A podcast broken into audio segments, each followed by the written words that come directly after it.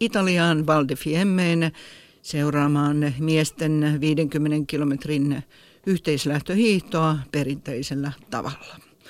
Selostajana on Jarmo Lehtinen ja hänellä on mukana myös asiantuntijoita.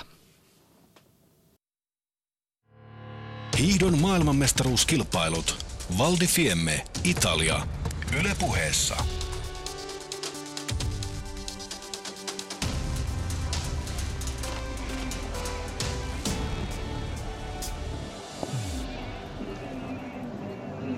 Tervetuloa Val di Fiemmen hiihtomarkkinoille. Viimeinen kilpailupäivä, 9. hiihtopäivä Lago di Teseron hiihtostadionilla. Miesten kuninkuusmatka 50 kilometriä edessä, lähtöön vielä 4 minuuttia. Ja tästä tuleekin sellainen leikki, että oksat pois. Lämpötila nousee jälleen varmasti 15 asteeseen. Pilvetön taivas, ilma kirkasta kuin lasi edelleenkin täällä. Hyviä, hienoja loppukisojen poutapäiviä viettelemme, joten tämä on sää, jossa ehkä koskaan aikaisemmin näin kuumassa ei ole lämpimässä ratkottu maailmanmestaruuskisojen 50.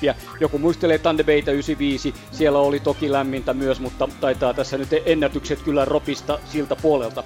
Ja koskaan aikaisemmin ei maailmanmestaruuskisoissa ole radioselostamossa lauleskeltu niin paljon kuin tänä vuonna. Se johtuu Reijo Jylhästä, joka istuu tässä vieressä. Reijo, nyt laulut pois ja lähdetään kilpailuun mukaan. Minkälainen kisa tulee? Pelkäätkö tuota kyttäysmahdollisuutta niin, että tässä 45 asti katsellaan ja vaan ookaillaan? No, kyllähän tää tämmöstä letkajenkalta tulee vaikuttamaan nyt, koska tuo keli on sen tyyppinen, että tuo aurinko lämmittää tuon ladun pinnan ja se tarkoittaa sitä, että siinä keulassa hiihtävä niin varmasti joutuu kärsimään siitä, että kyllä tänä päivänä, jos ei tämmöistä joukkuetaktiikkaa tai yllätystä sieltä kautta synny, niin tulee pahasti pelkää, että tämä tullaan käymään taas raivoisessa loppukirikamppailussa viimeisen kierroksen aikana tai oikeastaan viimeisen 2-3 kilometrin aikana. Pientä vihjeä tuli siitä, että Ruotsilla voisi olla jälleen olympiakisojen malliin taktista yhteistyötä Johan Ulssonin eteen, että hän voisi tänään sitten lopussa olla nousta korkeimmalle korokkeelle vielä tässä kisassa. Katsotaan, miten tuo onnistuu. Venäläiset ovat tuurilla olleet, Tour de Skissä ovat olleet hyvin aktiivisia, mutta eivät täällä ole pystyneet sellaiseen panokseen, joten heidän suorituksensa on tietysti vähän ongelmallinen, sitä voidaan vain arvuutella. Meiltä Matti Heikkinen yllättäenkin mukaan tälle 50 maailmanmestarimme Sami Jauhojärvi, Lari Lehtonen, Tero Similä. Mitä odotat suomalaisilta? No siinä mielessähän tämä on. Matti sanoi jossain haastattelussa, että ihme pitää tapahtua, jos hän esiintyy tai on täällä 50 kisassa mukana. Ja nyt tuo ihme on tapahtunut. Me ei oikein ihan tarkalleen tiedetä, mikä se ihme johti siihen, että mä uskon, että Matti on niin hyvässä kunnossa ja tietää, että hiidetään yhteislähtökilpailua, jossa ei mennä kovaa, vaan loppukirikamppailua. Ja Matillahan ei ole vielä tämmöistä kunnialla maaliin hiidettyä kisaa kertaakaan. Ja sillä tavalla se tietenkin on oma mielenkiintossa, että jos Matti selviää tuonne loppupuolelle, niin hän on kyllä ihan potentiaalinen loppukirikamppailija. Samalla tavalla kuin Sami Jauhojärvi, eli Samillakin on ollut aika haastava kausi ja ei ole päässyt semmoiseen kuntoon, mitä olisi halunnut jo aikaisemmin. Ja nyt päivä päivältä on pikkuhiljaa tuo kunto mennyt parempaan suuntaan ja tänä päivänä tietenkin nähdään se. No ehkä meidän tämmöinen varmin hiihtäjä, joka todennäköisesti tulee varmasti ainakin omalla tasollaan on hiihtänyt täällä ja tulee hiihtämään tuon Lari Lehtonen. Ja Lari tuossa viime kevään Holmenkollenin kisassa oli 24. Hävisi silloinkin yhteislähtö vielä 10 vajaan puoli minuuttia kärkeen ja näin tuossa Laria lähtöpaikalla ja nauroin, kun hänellä oli tuommoinen Joutsanien dieselasennuksen mainos ja sanoi, että toivottavasti tukija on nyt laittanut asennuksen kuntoon, sitä dieseliä tänä päivänä tarvitaan. Ja sitten Tero Similä on kokenut sotaratsu täältä 50 hiihtämisestä monissa maailmancupin kisoissa ja MM-kisossakin mukana olleena. Tämä keli asettaa Terolle erityisiä haasteita sitä kautta, että sen verran lämmintä ja tämmöinen talvilämpö aiheuttaa sen, että siellä nestettä kuluu paljon ja nestehukkaakin syntyy ja noita kramppeja varmasti esiintyy tänä päivänä. Että se voi olla hyvin keulapäässä monelle kärkihiihtäjällekin semmoinen yllätys, johon ei osaa välttämättä varautua. Perinteinen hiihtotapana yhteislähtökilpailu niin kuin nämä ovat olleet viime aikoina ja tällä linjalla todennäköisesti jatketaankin. Falun Lahti seuraavat maailmanmestaruuskilpailut. Pohjoismaat ovat kovasti jo tätä vastaan, mutta Keski-Euroopassa ollaan sitä mieltä, että sen täytyy olla 50 yhteislähtönä. Näin tulee hyvää TV-kuvaa ja niin kilpailu käynnistyy. Miesten kuninkuusmatka, viimeinen matka täällä Val di Fiemmessä, 50 kilometriä ja sinne ukot tasatyönnöillä ladulle. 73 ilmoittautui mukaan tähän. Viimeinen sivu on miehiä tuosta 49-73, joita ei varmasti kovinkaan paljon tulla mainitsemaan kisan aikana, mutta tässä on kuumassa ryhmässä 22 hiihtäjää ja sitten on muutamia vielä, varsinkin norjalaiset, jotka koko joukkueella tulevat olemaan hyvin esillä. Ei Norjallakaan tullut viittä miestä, vaikka heillä on maailmanmestari Northug tältä matkalta. He eivät saaneet viittä kuitenkaan mukaan, vaan 4 miehellä menevät tämän ja niin lähdetään liikkeelle. Petter Northug vetää kuitenkin tämän kilpailun kärkeen. Ei hän tule vetämään todennäköisesti juuri paljon mitään, mutta ainakin tässä avauksessa hänen johdollaan mennään ensimmäiseen mäkeen. Minuutti täyttyy 50. Siinä tuossa kun ensimmäinen lähtösuora muuttui 4 laduksi, niin siinä tuli tuommoinen kolarointi ja sen verran, että siinä keskellä porukkaa tuli ensimmäiset kaatumiset, mutta näyttää siltä, että ei sillä ainakaan sauvarikkoja siinä tullut sen kummemmin, eikä tuonne nyt ole ketään vielä jäänyt muuten taakse, että tämmöinen pitkä joukkohan tässä menee. No on siellä jo ensimmäiset niin jäänyt. Kyllä. Ja heti oli Reijo väärässä. Kun sanoin, että viimeiseltä sivulta ei tule kukaan kärkeen, niin katsoppa tuossa tuo kaveri, jolla on 3 metrin johto. Hän on numerolla 67 Ukrainan Vasil Koval, joka on halunnut ottaa sen pienen mainosajan itselleen. Ja hänen johdollaan mennään ensimmäistä kilometriä. Hetken verran keikkuu siinä vielä ja saa viereensä sitten Ruotsi Markus Hellnerin. Se, minkä tässä on oppinut tämän viikon aikana Jarmon kanssa tehdessä töitä, niin mikään ei ole sen varmempaa kuin se, että asiantuntija on väärässä. Ja me ollaan tänä päivänä käytetty varmasti eniten aikaa spekulointiin siihen, että miten se tämän päivän kisa menee. Ja kun meidän tämmöinen voitto kamppailussa mukana olevat Kolonia, Poltoraanin, Northug, Vyleksanin, Ulsson ja ehkä joku muu vielä siihen kuuluu, mutta että en tiedä, onko mikään sen varmempaa kuin se, että voi olla väärässä. Ja todennäköisesti ollaan tänään rajusti väärässä. Kyllä se näin on, mutta heti aamupalasta lähtien tuota on mietitty jo vähän eilenkin toki jo. Näin se on, kovasti on yrittäjiä, mutta kyllä se vaan tuppaa olemaan aina niin, että kun maaliin katsotaan ja maaliin päästään, niin sieltä yksi mies nousee. Punainen Nortti, Petter Northug, Norja. Hän on voittanut 2009 50, 2010 olympiakullan siihen maailmanmestaruuden lisäksi ja voitti Oslossa 2011. Hän on voittanut 3 viimeisintä 50 kisan kilpailun arvokisaa, joten on se ihan uskomaton sarja. Niin, ehkä hän on tuolla omalla persoonalla ja taktikoinnilla on aiheuttanut myös sen, että saa ihan vääränlaistakin arviointia. Hän on kuitenkin urheilija, joka on harjoitellut kovempaa ja enempi kuin moni koskaan.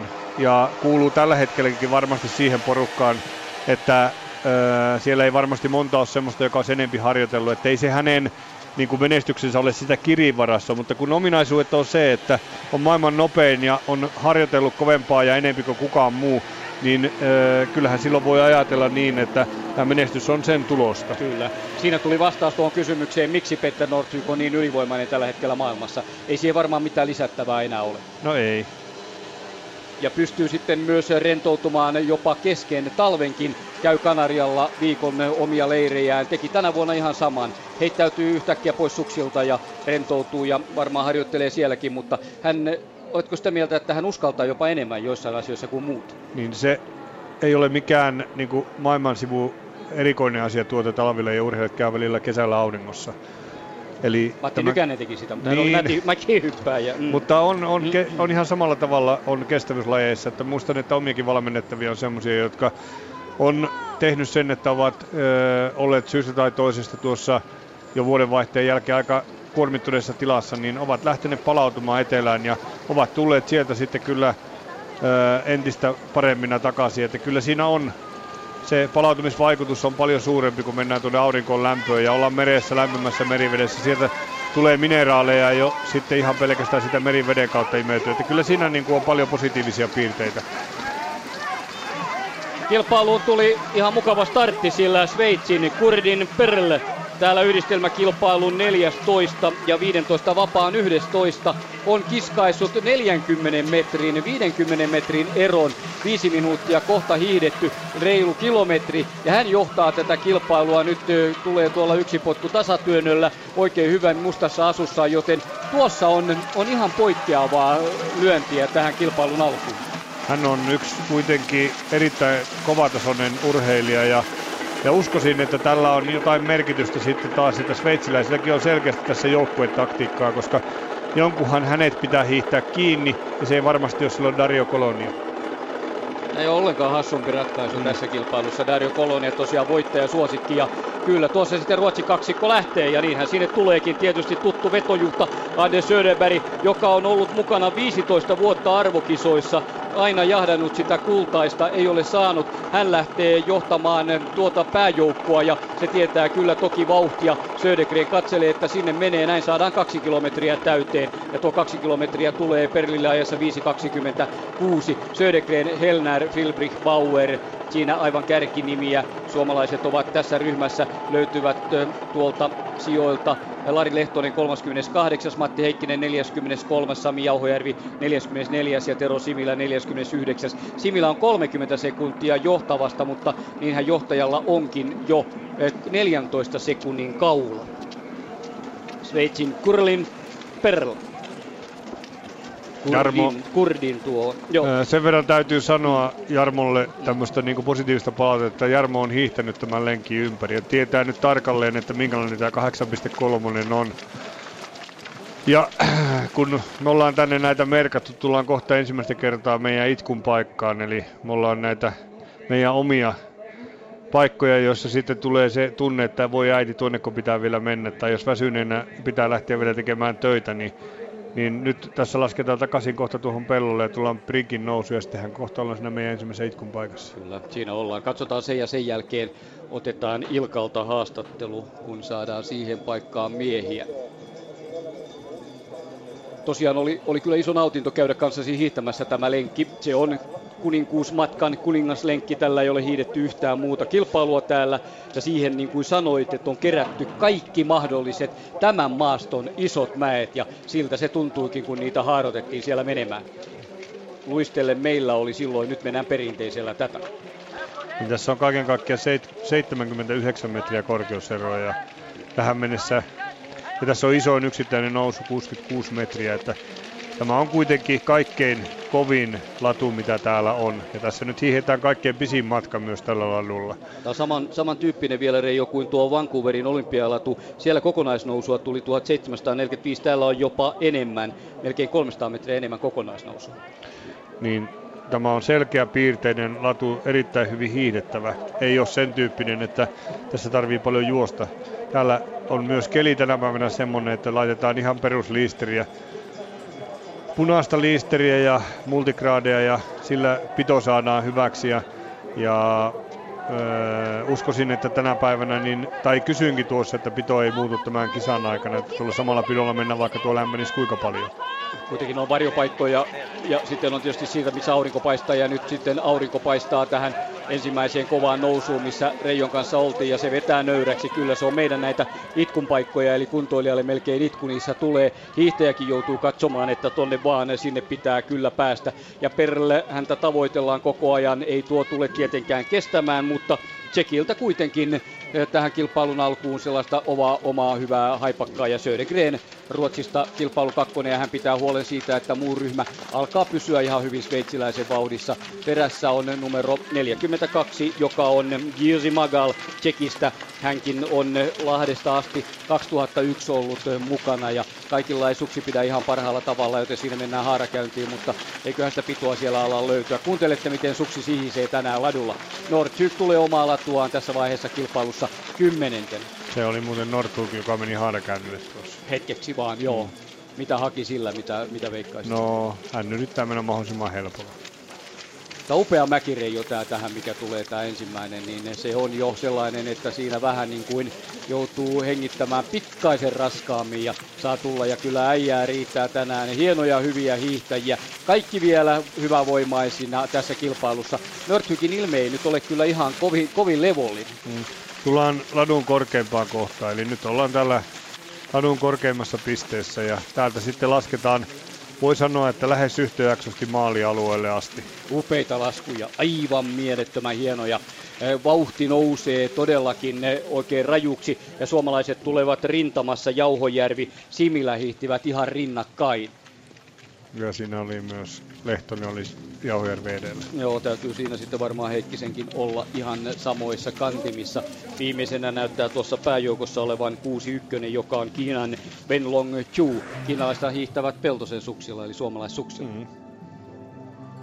Kyllä, kyllä. Tosiaan siellä mäen päälle ja siitä sitten laskemaan hyvin vauhdikasta tuloa kohti stadionille, kunnes täältä noustaan tuolta sprinttimäkeä ylöspäin ja lähdetään tuonne niin sanotulle perälenkille, eli sinne vapaan puolelle, meistä selostamosta katsottuna vasemmalle puolelle latua.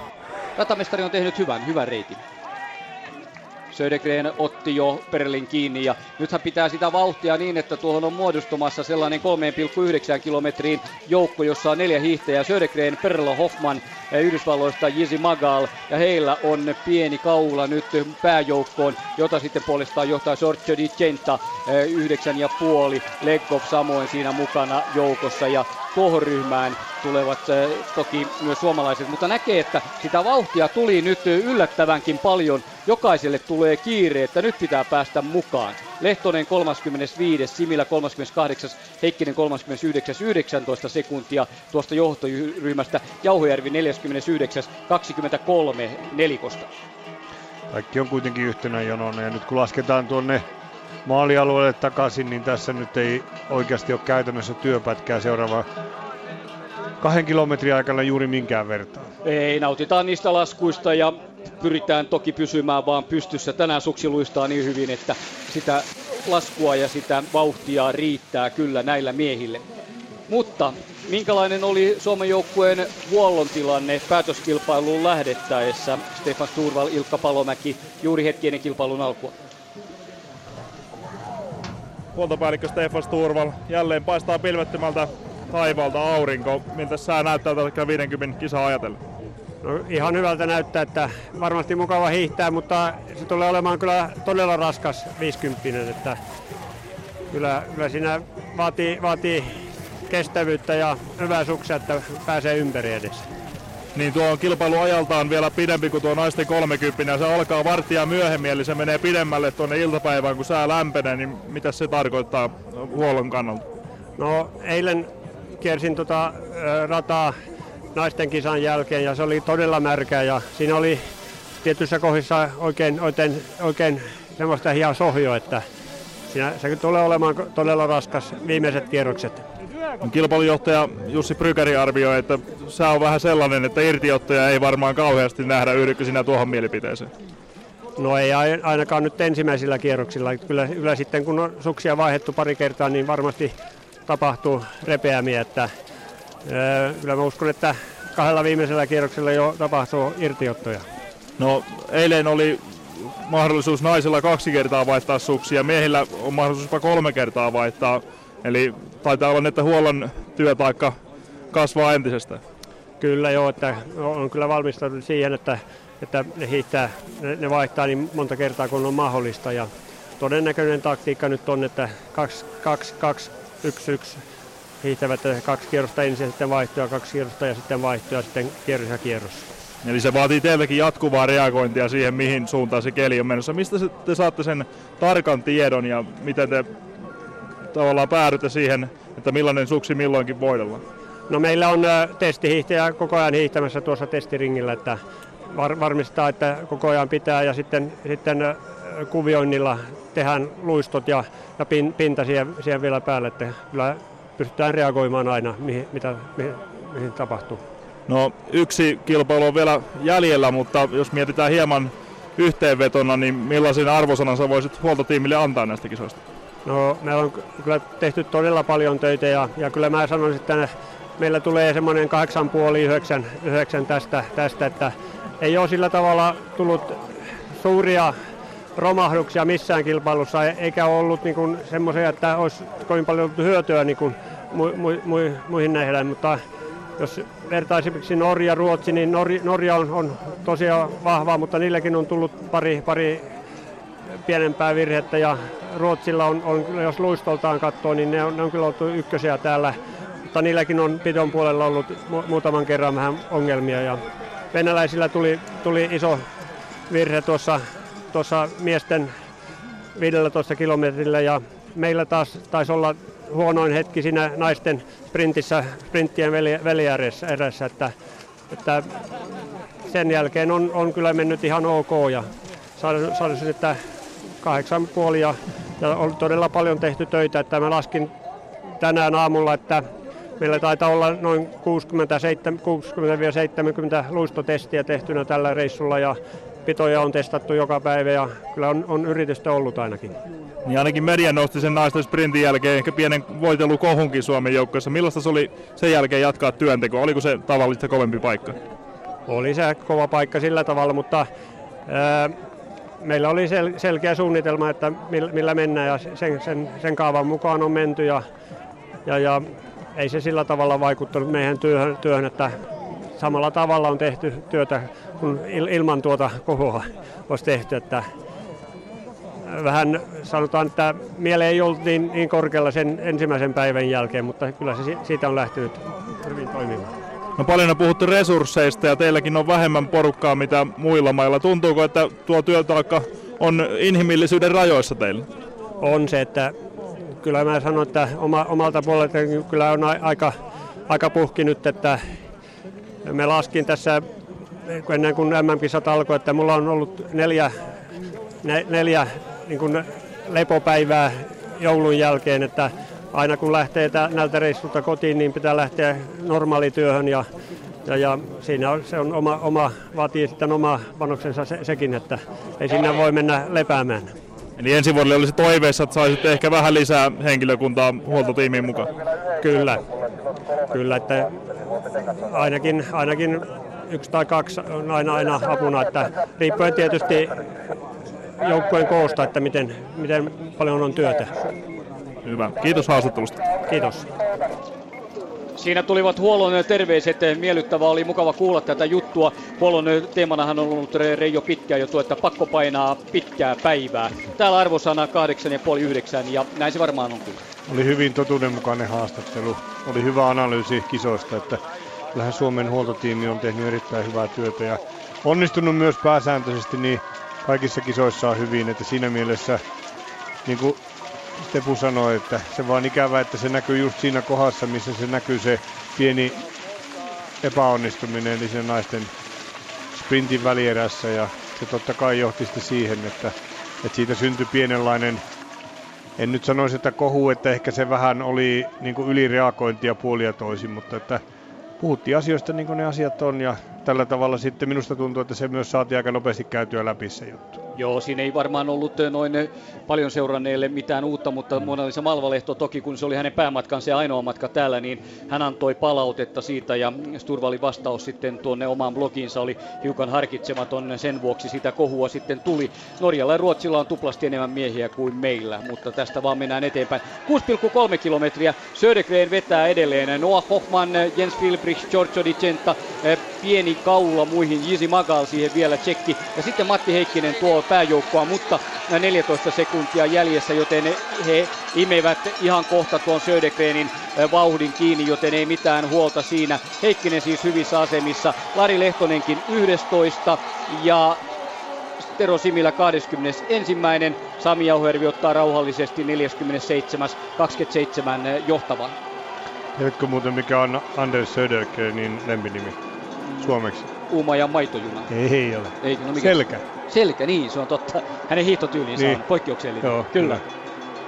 Pystyisikö sinä hiihtämään noin jäykällä selällä? Mullahan on vielä jäykempi selkä. Kyllä. Siellä on kuuluisa jäykästä selästä. Siellä on välilevyn pullistumaa. Niin, ja se on muutenkin sitä ison miehen madaltumista, mitä sinne alarankaan on tullut. Mutta nyt täytyy sanoa, että tämä vauhti, kyllä tällä nyt jotain merkitystä on tällä kovalla vauhdinpidolla, mitä Södergren tekee, ja kyllä tässä nyt ruotsalaisilla varmasti on jonkunlainen taktiikka Ulssonille pelata tätä peliä sillä tavalla, että saataisiin siellä näyttää olevan tutun näköisiä miehistä pääporukan keulassa. Kyllä, näin se on. Matti Heikkinen vetää tuolta pääporukkaa ja Lari Lehtonen tulee edelleenkin kannoilla aivan niin kuin hetki sitten. Joo, se on hyvä. Ja sitten siihen nousee myös kakkonen Alexander Legov mukaan. Oh. Ja näin ollen hän painaltaa tuohon mäkeen hurjalla pitkällä loikalla. Tämä sai mielenkiintoisen käänteen tämä kilpailu siitä, että Sveitsin perä lähti. Ja Anders Södergren tekee tuon Ruotsin taktiikan mukaisesti vauhtia Ulssonille ja muille oman maansa hiihtäjille. Joskin Södergren on itsekin kova 50 tykki. Ei hän ole koskaan voittanut tätä, mutta on ollut 15 vuotta mukana ja aina on yleensä sinne 10 sakkiin hiihtänyt itsensä. Ja tänään haluaa kilpailla hyvällä vauhdilla. Ruotsalaiset ovat ajatelleet, että kyttäyskilpailut nyt pois. Tämä tulee aiheuttamaan sen, että tästä kilpailusta tulee vielä entistä raaempi. Että kyllähän kun ollaan 30 kilometriä hiihdetty ja lähestytään 40, niin tämäkin alkuvauhti rupeaa näkymään siellä jo monen hiihtäjän lihaksistossa sitten kramppien muodossa ja vauhdin hiipumisena. Tällainen vauhtireijo tietää sitä, että kyllä me pääsemme kevyesti alle 2.15.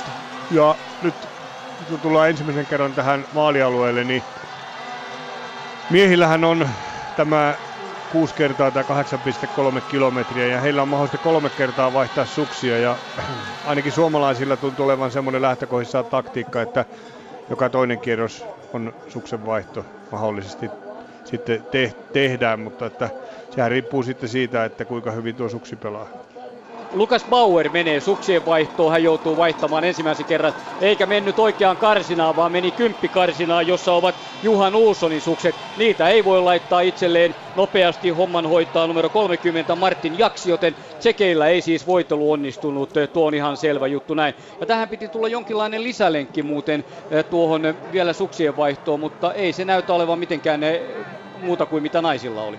Ihan samanlainen ja joo, sehän kyllä on yllättävän pieni se ero, se on vain 10 sekuntia, että kyllähän kaikki todennäköisesti käyttää maksimaalisesti tuo hyödyn, suksenvaihtohyödyn sitten mitä on, niin tuon hiidon aikana. Joo, ja se lisälenkki johtuu siitä, että eivät pääse suoraan, kun laskevat stadionille kohti maalia, niin siitä suoraan karsinaa, vaan joutuvat hevosen kengästä koukkaamaan siihen. Sen jälkeen sitten kyllä pääsevät etenemään suoraan menosuuntaan. Kyllä. Se oli, saattoi olla muutamille miehille jopa yllätys tuo tuossa ja 8,3 Anders Södergrenille, mutta nyt Saksan hiihtäjä menee kilpailun kärkeen ja hän on Jens Wilbrich, kokenut sotaratsu, joka tuossa myös saa vauhtia liikkeisiin. Wilbrich ei mahtunut tänä vuonna poikkeuksellisesti Saksan viestijoukkueeseen ja sen vuoksi sitten varmasti tänään on näytön paikka. Dario Kolonia hiihtää hyvin aivan kärjessä halliten tilannetta koko ajan, siinä siis mennään. Nyt nähdään mitä Northugille tapahtuu tuolla reitillä. Hän käy huollon kanssa keskustelua ja siinä puhutaan nyt varmasti suksen pitävyydestä. Huolto juoksee huoltaja vieressä ja pientä hakemista oli myös meillä Matti Heikkisellä tuolla reitillä. Siellä on pahoja paikkoja. Matti tuossa meinasi katkaista itseltään sauvan. Kyllä. Työnsi... Eli suksi tökkäsi? Joten... Ei, kun työnsi sauvan suksen. Se meni pikkusen haaralle ja sitten työnsi sauvan sen suksen sisäpuolelle. Ja siinä meinasi kompastua itse sitä keulasta. Joo, mutta onneksi selvisi ja siellä oli kova paine takana ylämäessä. Miestä on kuin meren mutaa takana. Södergren johtaa, Wilbrich toisena. Sitten nousee upeasti sinne myös Jisi Magal edelleenkin. Hänellä sukset ainakin toivivat, vaikka ne eivät kaikilla maamiehillään olleetkaan. Ja Noah Hoffman Yhdysvallat 26 numerolla siinä mukana. Samoin Italian Giorgio Di Centa on päättänyt, että hän on ainakin tänään valvella. Hänellä on 2 olympiakultaa ja isosisko on Manuela Di Centa, yksi kaikkien aikojen parhaimmista naishiihtäjistä koskaan. Kuuluu siihen, on varmasti tämän kisan italialaisista se ennakkoon paras hiihtäjä, jota kaavaillaan. Ja tuossa heidän entistä lajipäällikköä Vanoita jututin lähtöalueella ennen kisaa alkua, niin hän arveli, että 10 joukko on hyvä sijoitus ja sitä voi pitää kyllä ihan realistisena näiden näyttöjen perusteella, miten hän on täälläkin jo hiihtänyt. Italia viestissä 4.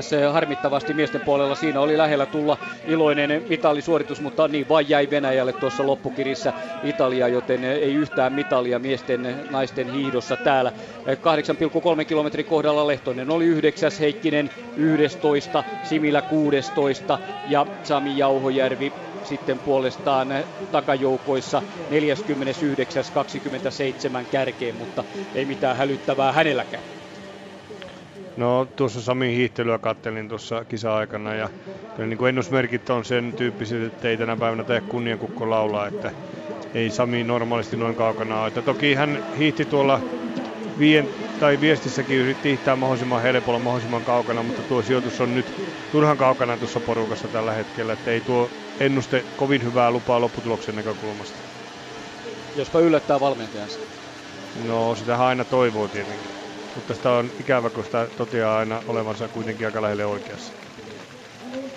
Kierroksen mitta 8,3 ja näitä siis 6 kierrosta ja ensimmäinen kierros on hiihdetty monella käsivarret paljaana. Erityisesti tuossa näkyy Andy Kühn, saksalainen Kühne, joka tuli Tim Tjarken tilalle. Tjarkki joutui sairastumisen vuoksi vetäytymään ja hän on näin tässä T-paidassa hiihtelee.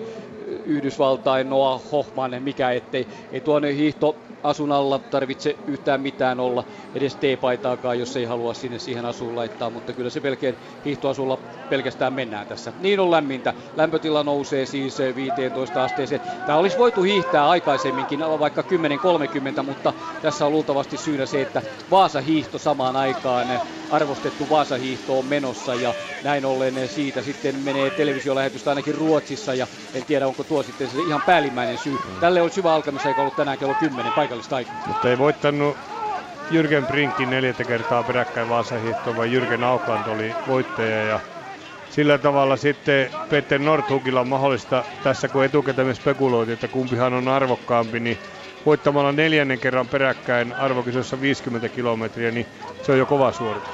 Se on äärettömän kova. Se on ihan uskomaton suoritus. Magnar Daalen päävalmentajalle tiedät, että hän arvostaa kovasti tuota Vaasa-hiihtoa. Ja yksi sellainen kysymys onkin, että kumpi on arvostetumpi hänen mielestään, M50 voitto vai Vaasa-hiihdon voitto.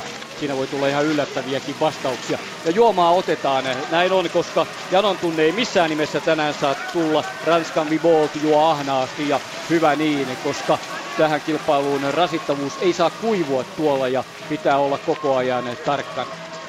Yllättävän rauhallisesti ottaa Norjan Sjuröte viesti. Maailmanmestarien yhdistelmäkilpailun 3. Magal johdossa. Vieressä Johan Ulsson. Ulsson tänään yksi mitalisuosikkikin jopa. Lipsahtaa kerran, lipsahtaa 2, mutta sitten löytää rytminsä tuohon tähän rajuun mäkeen jälleen, jossa Reijon kanssa sitten meillä aikaa kuluu jonkin verran enemmän, mutta tuostahan käännytäänkin sitten loikka vasemmalle juuri niin kuin tekevät, eli eivät ihan kierrä tuota mäkeä ihan sinne loppuun asti, jota on paljon käytetty peruslenkkinä. Tässä siis 8,3 kilometriä poikkeaa täältä ja näin saadaan 10,3 kilometriä täyteen. Magal, Hoffman, Södergren, Uusson, Kolonia, Wilbrich, Di Centa, Vyleksanin. Näin kaikki on ajettu kiinni. Lari Lehtonen, Similä 13, Lehtonen 14. Matti Heikkinen 28. ja Sami Jauhojärvi 46. Se on se 27 sekuntia koko ajan tuohon johtava. Näin kilpailu etenee. Nyt pienet ensiratkaisut on kuitattu pääjoukkoon jälleen yhdessä, mutta se meitä ilahduttaa Reijo kovasti, että tänään on vauhtia. Se niin kuin sitä riittää ja hyvä näin. Niin ei tämä nyt kyllä mikään kyttäyshiihto tähän mennessä ole ollut, että jos tuota vaan tuonne vetäjiä löytyy tuonne kärkeen uusia, niin tämä tulee olemaan sitten hyvinkin yllätyksellinen tämän kisa jossain vaiheessa, että tässähän nyt vetää löysät alussa pois ja se varmasti pitäisi jaksaa hiihtää 30 kilometriä tämän tyyppisesti ennen kuin sillä on jotain merkitystä lopputuloksen kannalta, muuten tämä menee ihan sitten semmoiseen loppukirikamppailuun, jos ei tuo veto jatku pidempään kuin 10 kilometriä. Joo, ei sitä kukaan halua nähdä, kyllä kaikki ovat vauhtikilpailun kannalta. Toki jännittävyyttä, jos jaksaa sitten siinä odotella siihen 45 ja sen jälkeen katsotaan mitä, niin kuin Oslossa kävi viimeksi. Juha Lallukkahan oli mukana silloin ihan kärkitaisteluissa vielä. Joku siellä näytti heittäneen kesken jopa leikinkin, kun Uusson johtaa kilpailua. Ja nyt tulee myös Aleksei Boltoranin kakkoseksi. Boltoranin on voittanut 4 maailmancupin kilpailua tällä kaudella. Kaikki perinteisellä. Northug tulee reunaa aivan merkkien vierestä sieltä. Hakee paremman pidon ja hänkin on Södergrenin vieressä ihan pääjoukossa. Dario Kolonia heidän edellään, joten kaikki kovat siinä. Legov myös Venäjä. Suomalaisista Lehtonen ja Similä hiihtää tällä hetkellä ihan taktisesti oikeassa paikassa. Paikassa, missä on kaikkein helpoin hiihtää, eli tuossa 10-15 välillä. Siinä pääsee hyötymään tuosta peesistä, mutta ei tule tuommoista jojo-liikettä kovinkaan suurta. 11 kilometriä hiihdetty. Ulsson vähän omassa vauhdissaan ja saa eroa nyt 30 metriä, parikymmentä metriä tietysti pääjoukkoon. Kohta saadaan siitä tarkka kuvaus. Meillä on tulossa seuraavaksi Jussi Brykärin haastattelu, tuomarineuvoston puheenjohtaja. Hän on se mies, joka vastaa näistä laduista, jonka pää on pölkyllä, jos noin kilpailu ei olisi sujunut, mutta tämähän on mennyt erinomaisesti. Ja Ulsson harppaa mäessä, loikkaa. Södergren teki työnsä ja nyt Ulsson pitää vauhtia, mutta kun Kolonia, Poltoraanin, Northug, kaikki ovat heti tuossa tulossa, niin ei tuo taida kovin pitkälle johtaa, mutta on hänellä kuitenkin 15 metrin kaula. Niin tästä huomaa hyvin, että kun Ulsson, joka on yksi kilpailu ennakkosuosikeista, tulee kärkeen, niin tänne tulee heti nämä muut kärkihiihtäjät kanssa siihen, kiinnostuu siitä tilanteesta, eli ei häntä päästetä irti. Mieluummin annetaan sitten mennä tämmöisien vähempi tärkeitten, vähempi ennakkoon vahvojen hiihtäjien tuolla keulassa. Niin. Tero Similä saattaisi jopa yrittää karkuun. Hänet päästettäisiin menemään. Tietty raja asti tietenkin. Kyllä, kyllä. Mutta se on ihan selvä. Nimimies on nimimies ja niin tässäkin, mutta Ulsson otetaan Dario Kolonia. Mäessä tulee hienolla hyvällä tyylillä ja ampuu tuossa koko ajan eteenpäin. Poltoraanin, samoin Vyleksanin, Södergren, kaikki nämä miehet, Northug, kaikki ovat hyvin tarkkana, samoin Di Centa. Joten nyt mennään tuohon Jussi Brykärin haastatteluun. Jos tuo haastattelu on hyvin perusteellinen, jos tapahtuu jotain hyvinkin mullistavaa, dramaattista kilpailussa, niin otamme sitten tuohon väliin yhteyden, mutta annetaan Ilkalle ja Jussi Brykärille seuraavaksi keskustelupaikka. Tuomarineuvoston puheenjohtaja kuuluu titteli Jussi Brykäri. Mitä se käytännössä pitää sisällä? Käytännössä se pitää oikeastaan urheilutoimen johtamisen täällä ja oikeastaan se voisi jakaa niin kuin kolmeen osaan. Eli kilpailuja ennen kaikki valmistelut, mitkä liittyy urheiluun, kilpailun aikana sääntövalvonta ja sitten kilpailun jälkeen raportointi ja muutosesitykset tulevaisuutta varten. Mites nämä kisat on onnistunut sun näkökulmasta? No urheilullisesta näkökulmasta jos ajatellaan, niin me ollaan onnistuttu aika hyvin ja koko kisat on mun mielestä ollut aika hyvä tapahtuma ja olosuhteet on ollut aika hyvät. Jos ajatellaan, että me ollaan Italiassa maaliskuussa tällä hetkellä, niin olosuhteet ovat suosuneet meitä, koska yöllä lämpötila on pysytellyt selkeästi pakkasen puolella ja pari viesti oli ehkä semmoinen kisa, missä olosuhteet ei ollut ihan niin hyvät, mitä olisin halunnut. Että olisi pitänyt saada vähän sitä pehmeää pöpperölunta vielä enemmän sieltä radalta pois, mutta tähän mennessä muuten ollaan suoriuduttu kohtuu hyvin, mutta vielä ei voi hengähtää. Meillä on yksi erittäin pitkä kisa tänään edessä ja yhteislähtökisa suksen vaihtoinen, niin tarkkana pitää olla vielä. Niin, se on tosiaan, se on vähän semmoinen, että tuo latupohja saattaa hieman muuttua kilpailuaikana. Millaista kisaa sä sen puolesta odotat? No kyllä uskoisin, että tänään tullaan hiihtämään aika pitkälle koko ryhmä yhdessä, eli tuosta ryhmästä irtaantuminen on erittäin vaikeaa ja uskon, että ratkaisu tulee tänään tapahtumaan siellä 40-45 kilometrin jälkeen, että viimeinen vitonen varmaan tullaan vähän reippaammin ja toivoisin itse asiassa, että kilpailu olisi tällä hetkellä olisi ohi, että startti olisi ollut esimerkiksi 10 aamulla, jolloin tämä kilpailu oltaisiin hiihdetty todella upeissa olosuhteissa. Miksi se hiihdetään vasta 13.30 paikallista aikaa? Se on hyvä kysymys, että tähän tietysti liittyy monta muutakin asiaa kuin urheilu, eli televisiointi, kaikkien yhteensovittaminen, vissin eri lajien yhteensovittaminen, että minulla ei ollut siihen mahdollisuutta vaikuttaa. Niin, tai korjataan nyt sen verran, että 12.30 siis paikallista aikaa ja 13.30 Suomeenkaan. Mutta jos mennään noihin kilpailujen jälkeisiin tuomarineuvoston asioihin, niin onko tuollaisia käsittelyjä ja tuollaisia ollut enemmän kuin normaalisti, vähemmän kuin normaalisti? Mikä on sinun arviosi? No, mulla on kokemusta, tämä on 3. MM-kisa, että näissä kisoissa on ollut selkeästi enemmän kuin aikaisemmissa kisoissa. Että en osaa sanoa, että onko tuomarineuvoston linja ollut kuitenkaan sen tiukempi. Ehkä nykyiset kilpailuformaatit johtaa vähän semmoiseen aggressiivisempaan hiihtämiseen tuolla ryhmässä. Ja aina kun ryhmässä hiihdetään, niin siellä voi erilaisia asioita tapahtua, mutta kyllä käsitteillä on ollut paljon. Ja toivottavasti tänään ei tule enää yhtään, että selvitään tästä päivästä ilman käsittelyä, mutta totta kai tuomarineuvoston tehtävänä on huolehtia sääntövalvonnasta ja kun sääntörikkeitä havaitaan, niin niihin on puututtava. Eli minulla on semmoinen periaate, että asioita en yleensä katso paljon sormien läpi, että jos on rikkeitä, mihin pitää puuttua, niin sitten puututaan.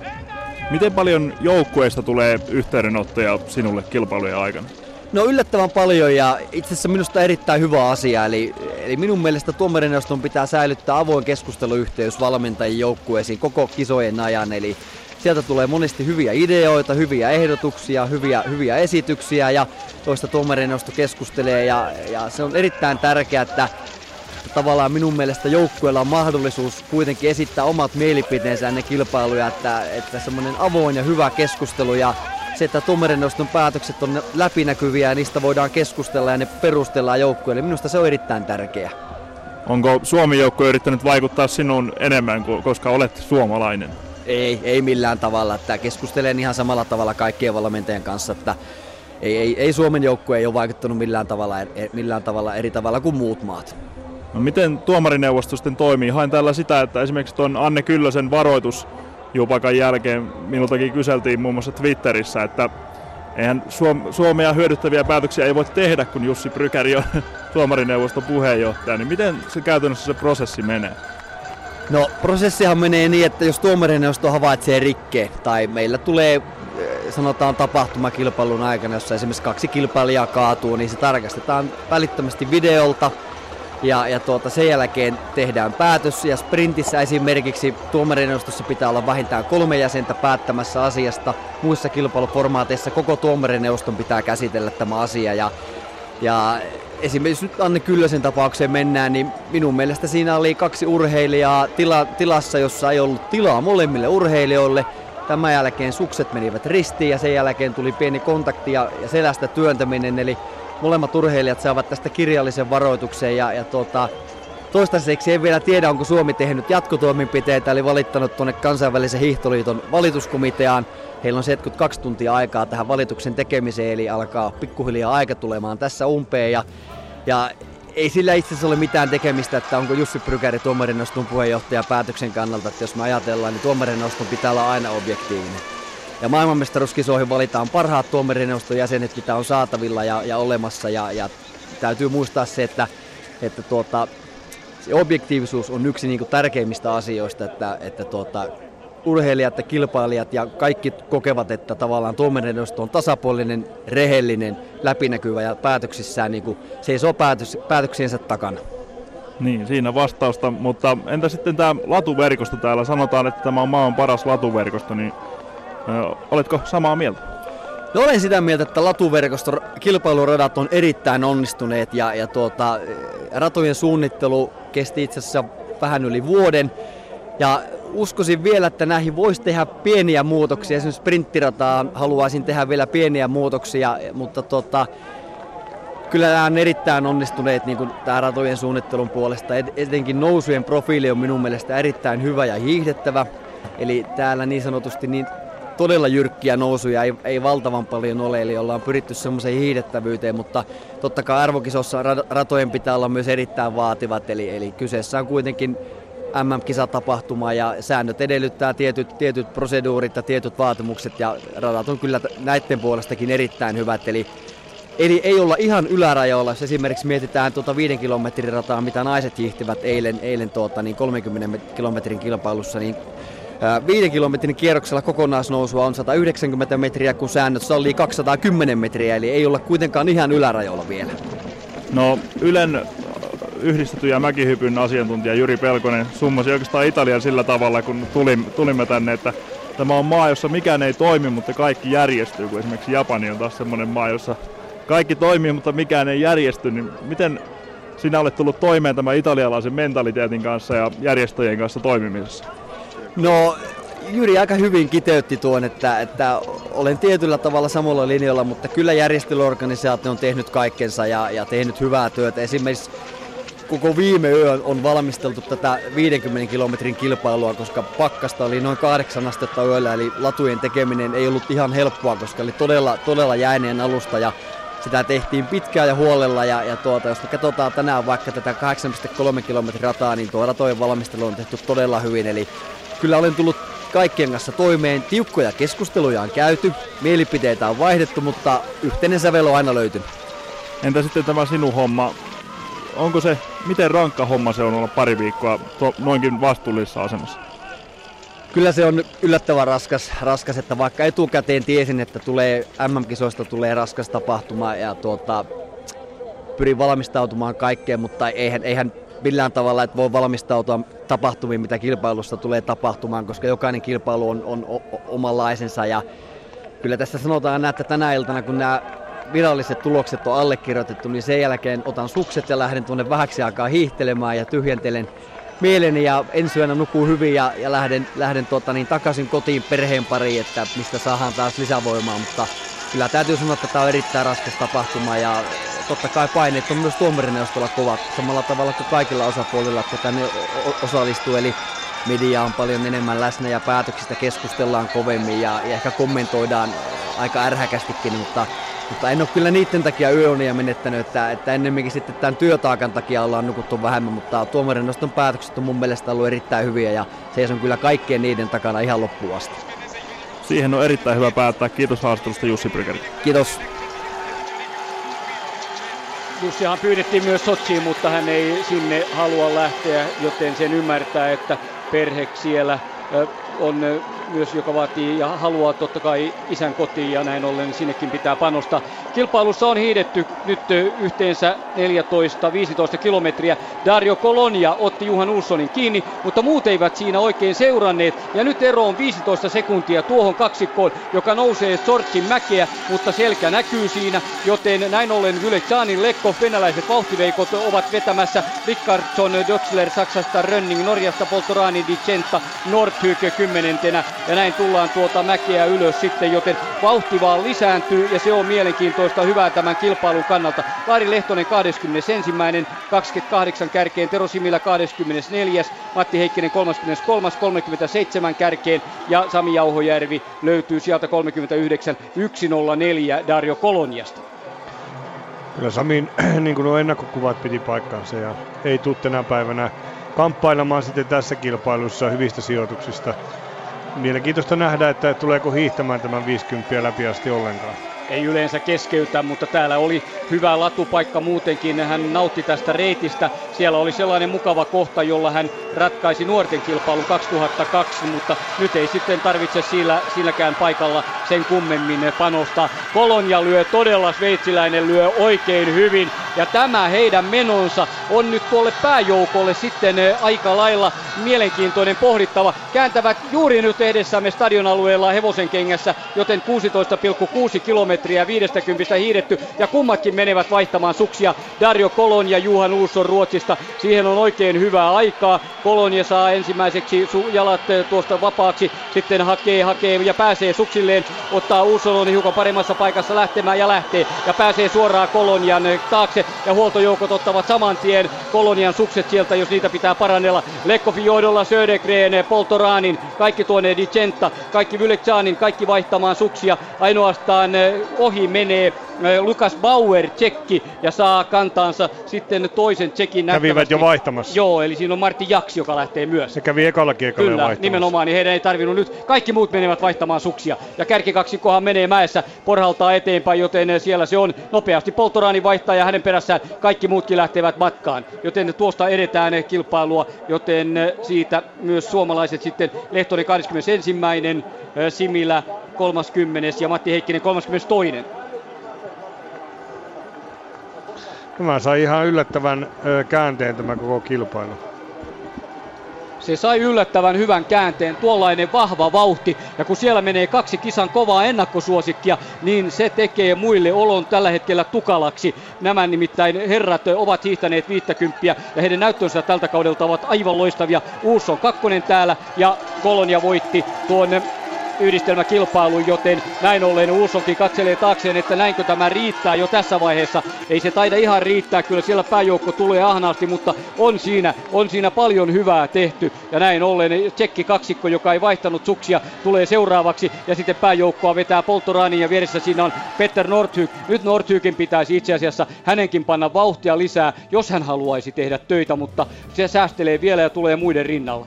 Siinä karkasi Lekovilta suksia. Lekovilta karkasi suksia. Se oli tietysti, sai toisen suksen valmiiksi siihen ja sitten tuon uuden suksen perään ja näin pääsi kuitenkin matkaan. Kyllä se meni sellaisen kymmenkunta metriä, liukui omaa vauhtiaan.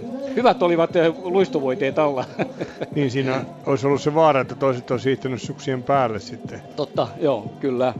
Näin on ja nyt näkyy sitten paremmin tuo suksien ainakin en tiedä, oliko toi naisten kilpailussa näkyvillä, mutta näkyy, ketkä ovat käyneet vaihtamassa, ja kaikille sinne tulee tämä ensimmäinen suksien vaihto. 3 kertaa tässä kilpailussa voi sukset vaihtaa. Se on tätä päivää ja isojen hiihtomaiden etu tietysti. Pienet kärsivät, ja oli kyllä nolo katsoa, Reijo ja hyvät kuulijat, kun Venezuelan Bernardo Baena oli mäessä ja kukaan ei antanut sauvaa. Siihen kilpailu tavallaan tyrehtyy. Ei hän pystynyt millään tavalla perinteisellä tulemaan jyrkintä mäkiä, jyrkkää mäkiä ylös. Yksikään huolto ei hänelle sauvaa tarjonnut, ja näin ollen sitten sitä oli tuskaista katsoa tuota etenemistä.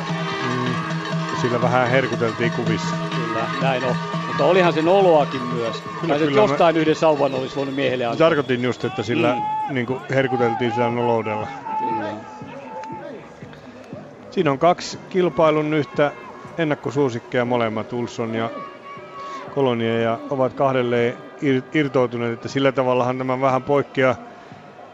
Kun tätä mallia on tuolta pyöräilymaailmasta otettu, niin siitä, että yleensähän alkumatkasta pyöräilykisoissa, niin ne on näitä ynnä muita ajajia, jotka siellä sitten on irtiotossa mukana, ja parhaat ajajat on jossain sillä porukan keskellä, mutta nyt täällä on 2 kilpailu, 1 ja ennakkosuosikkeja, ja kyllähän tämä nyt on ihan selvä meille, että minkä takia tällä tavalla toimitaan. Tällä pyritään tylsyttämään Petter Northugin kiri niin, että hän ei olisi enää potentiaalinen siinä vaiheessa, kun ruvetaan taistelemaan kilpailuvoitosta.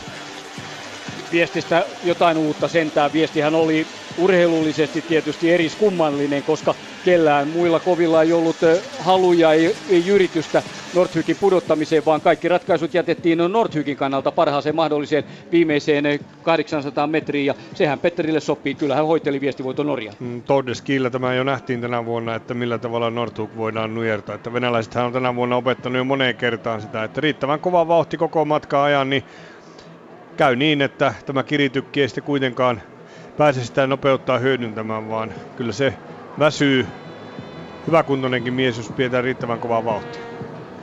Ulsson tasatyönnöillä kärjessä, samoin metrin päässä, 2 metrin päässä on Dario Kolonia. Kummatkin tulevat, molemmat vetävät vuorollaan ja näkee, miten vauhtia löytyy, ja se on tietysti aivan riemastuttavaa kilpailun kannalta, kun 2 näin kovaa miestä. Ulssonhan voitti Davosissa maailmancupin 15 vapaan juuri viikko ennen tämän kisan sarjan alkua. Oli silloin kyllä siinä kaikkensa antaneena, mutta palautui hyvin. Ei voittanut täällä, mutta oli 2, ja nyt saattaa olla maailmanmestaruus tästä jopa tulossa. Sillä täytyy tehdä vielä kyllä kovasti töitä. 47 minuuttia on hiihdetty, joten tunti 20 minuuttia voisi ajatella hyvinkin vielä tässä hiihdetään.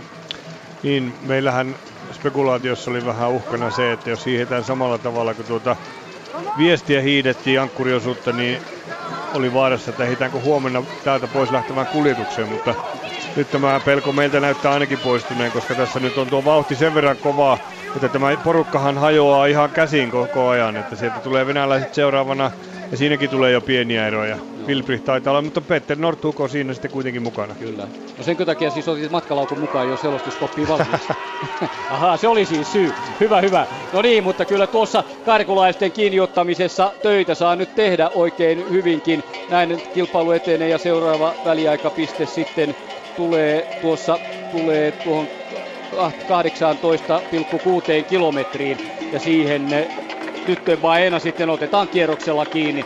Mies ilman sauvaa joutuu lopettamaan kilpailun tähän, kun Johan Ulsson, Dario Kolonia kaksikko menee. Ja nyt on pääjoukko saavuttanut jälleen kerran tuolta. Nyt tuo venäläisten vauhti, nyt heidän halunsa ottaa karkulaiset kiinni. Nyt se tuntuu, mutta tulee siihen 15 sekuntia, 20 sekuntia ihan varmasti tulee. Joten siihen 20 taitaa jäädä ero tällä hetkellä. Venäläiset ovat vahvoja, hyviä hiihtäjiä. Ja 21 sekuntia tulee Vylitsanin, Legov, Dötzler, Petter Northug, Poltoranin 7, Di Centa 8, Bauer 9, Angerer, Nöckler, Rönning, Jakse, Eliasen uusi norjalainen, Josida, Wilbrich, Rickardson Ruotsista, Kajard Ranskasta. Siinä kärjen järjestystä tähän. Sen jälkeen, Rickardsonin jälkeen tuonne Besmertich venäläisistä, joka saattaa tänään vielä olla hyvinkin esillä. Lari Lehtonen 21. 35 sekuntia. Matti Heikkinen 30. 47. Tero Similä 31. hiihtää aivan Matti Heikkisen perässä 49 sekuntia kärkeen. Jauhojärveä odotellaan sitten sinne omalla paikallaan, mutta siihen tulee menemään vielä arviolta ainakin 20, melkein 30 sekuntia, että hän pääsee tuonne 18,6 kilometriin. niin nyt näyttää ainakin tällä hetkellä siltä, että Lehtonen ainut suomalainen, joka on pystynyt tässä kovassa vauhdissa pysymään mukana, että tuossa on pieni väli Aivan Rehemaan ja Heikkisen Matin välillä sijoituksessa 29.30 ja Similä Tero sitten hiihtää sinne Heikkisen Matin peesissä, että tältä tämä ainakin tällä hetkellä näyttää. Siltä se näyttää. Lehtonenhan oli mukana olympiakisoissa jo tällä matkalla. 2010 oli silloin 43. Jäi kärjestä 10 minuuttia ja niistä on oppia otettu, niistä on kunto noussut ja näin ollen hänen on hyvä täällä hiihdellä. Jauhojärvi 39. 1.43, joten tuo suunta on vaan valitettavasti, niin kuin Reijokin totesi, että se on alaspäin. Siinä ovat myös Tad Elliot, Valerio Kekki, Chris Freeman kovan luokan. No, kokenut Martin Bajicak menee samaa vauhtia. No, vähän edellä hän on kyllä Bajicak, joka on kilpailut hänkin 15 vuotta maailman parhaiten joukossa ja on, saattaa olla jopa tämän kilpailun vanhin hiihtäjäkin. Ja on aina valitettavaa ja pettymys silloin, kun on tehty vuositöitä ja tullaan siihen paikkaan, missä pitäisi kilpailutulos tehdä ja sitten todetaan, että se ei onnistukaan. Että onhan se ollut semmoinen monella tavalla vaikeuksien taival tuo Samin tämän vuosi, että siinä on ollut sairastumista, siinä on ollut isän kuolemaa ja siinä on monenlaisia semmoisia tekijöitä, joiden vaikutusta on vaikea arvioida sitten lopputuloksen kannalta. Ja totta kai aina pitää se tarkastella myös, että onko harjoittelussa kaikki asiat tehty oikein. Ja tietenkin lähtökohta on aina ensiksi se, että tarkastellaan niitä harjoittelussa tapahtuneita asioita, että onko nyt semmoisia virheitä, mitkä on sitten tapahtunut harjoittelussa, jotka sillä on pohjalla. Kyllä se näin on, koskaan ei kaikkeen voi varautua. Elämä antaa, elämä ottaa ja kyllä se on Samille nyt sattuu sitten tälle vuodelle näin. Toivotaan, että tästä vaan vielä jaksaa jatkaa eteenpäin. Yhdistelmäkilpailu 53. Tuo viesti oli ihan hyvää menoa sitten avausosuudella, mutta luistelu ei ole sujunut ihan parhaalla tavalla ja nyt voimat eivät ihan riitä kärjen maailman parhaiden vauhtiin tänä vuonna tässä 50. Kolonia Ulsson menevät omaa vauhtia. Niin kyllä tässä nyt taisi käydä niin, että Samin iskun paikassa taisi tulla sille myös itkun paikka, että itselle. Nyt ollaan siinä juuri. Niin, nimenomaan ollaan siinä kohdassa nyt. Kyllä, siinä on toi venäläinen, mä en tiedä onko se alkoholimainos, joku sanoi, että se saattaa siihen olla. Mutta kyllä venäläiset tulivat ja tulevat koko ajan, joten ei kestä Ulsson, Kolonia kaksikko, ei kestä kun Alexander Legov sekä Maxim Vyliksanin Venäjältä ovat päättäneet, että miehet hiihdetään kiinni ja näin tulee tapahtumaan. Hans Dötzler Saksasta on pääjoukko. Kolmas. Nyt taktisesti tämä on mielenkiintoinen kohta sitten, kun venäläiset sitten saavuttavat Ulssonin ja Kolonian, että mitä tapahtuu seuraavassa vaiheessa. Nyt olisi toivottavaa, että tapahtuu seuraava irtiotto, jolloin tämä hyvin alkanut alkuvauhti ei hyytyisi, vaan että jatketaan edelleen tätä kovaa vauhtia. Että siinä sitten, jos se nyt tuo vetohalut hyytyy tuohon, niin sitten se alkaa se letkajenkan tanssiminen. Joo, toivon ihan samaa sinun kanssa. Siinä mielessä ihan yhdessä mennään. Molemmat ollaan kestävyysurheilijataustalta ja sinäkin pyöräilypuolelta tiedät hyvin lainalaisuuksia. Itse olen juossut joskus aikanaan nuoruudessa pitkiä matkoja. Kyllä sellainen niin kuin halu on nähdä, että lihaksia vaivataan, otetaan kunnon vauhdilla mittaa siitä, kuka on maailman paras, niin jotenkin se kiehtoo ainakin täällä selostamossa paljon enemmän kuin tuollainen laturetkeily ja viimeisen 3 kilometrin kova repäisy. Ja kyllähän tämä nyt on sitten taas kilpailua seuraaville yleisölle tai kuuntelijoille ja katselijoille niin ihan sama juttu, että kyllähän tämä nyt on ihan eri mielenkiintoinen, kun koko ajan tapahtuu jotain.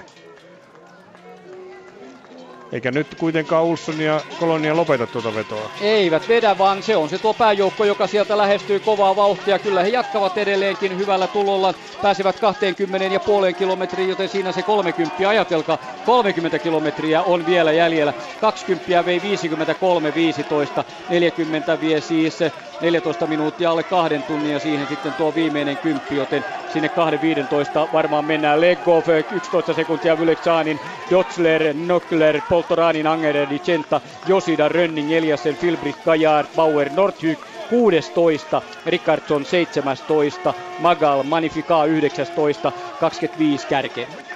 Ja nyt on käynyt niin, että kaikki suomalaiset miehet on tippunut tuosta kärkikamppailusta pois. Että Lehtonen 23. tällä hetkellä ja alussa myös hyvin vetänyt Anders Södergren on myös tippunut tuolta pois ja nyt sieltä tulee Tero ja Matti ja ne on jo sitten selkeästi jäljessä tuosta keulasta. Niin on, Heikkinen on 29.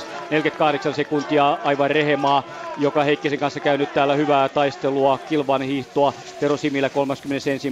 siihen rehemaa siis väliin 55 sekuntia Similästä. Similä 31 ja Heikkinen 29.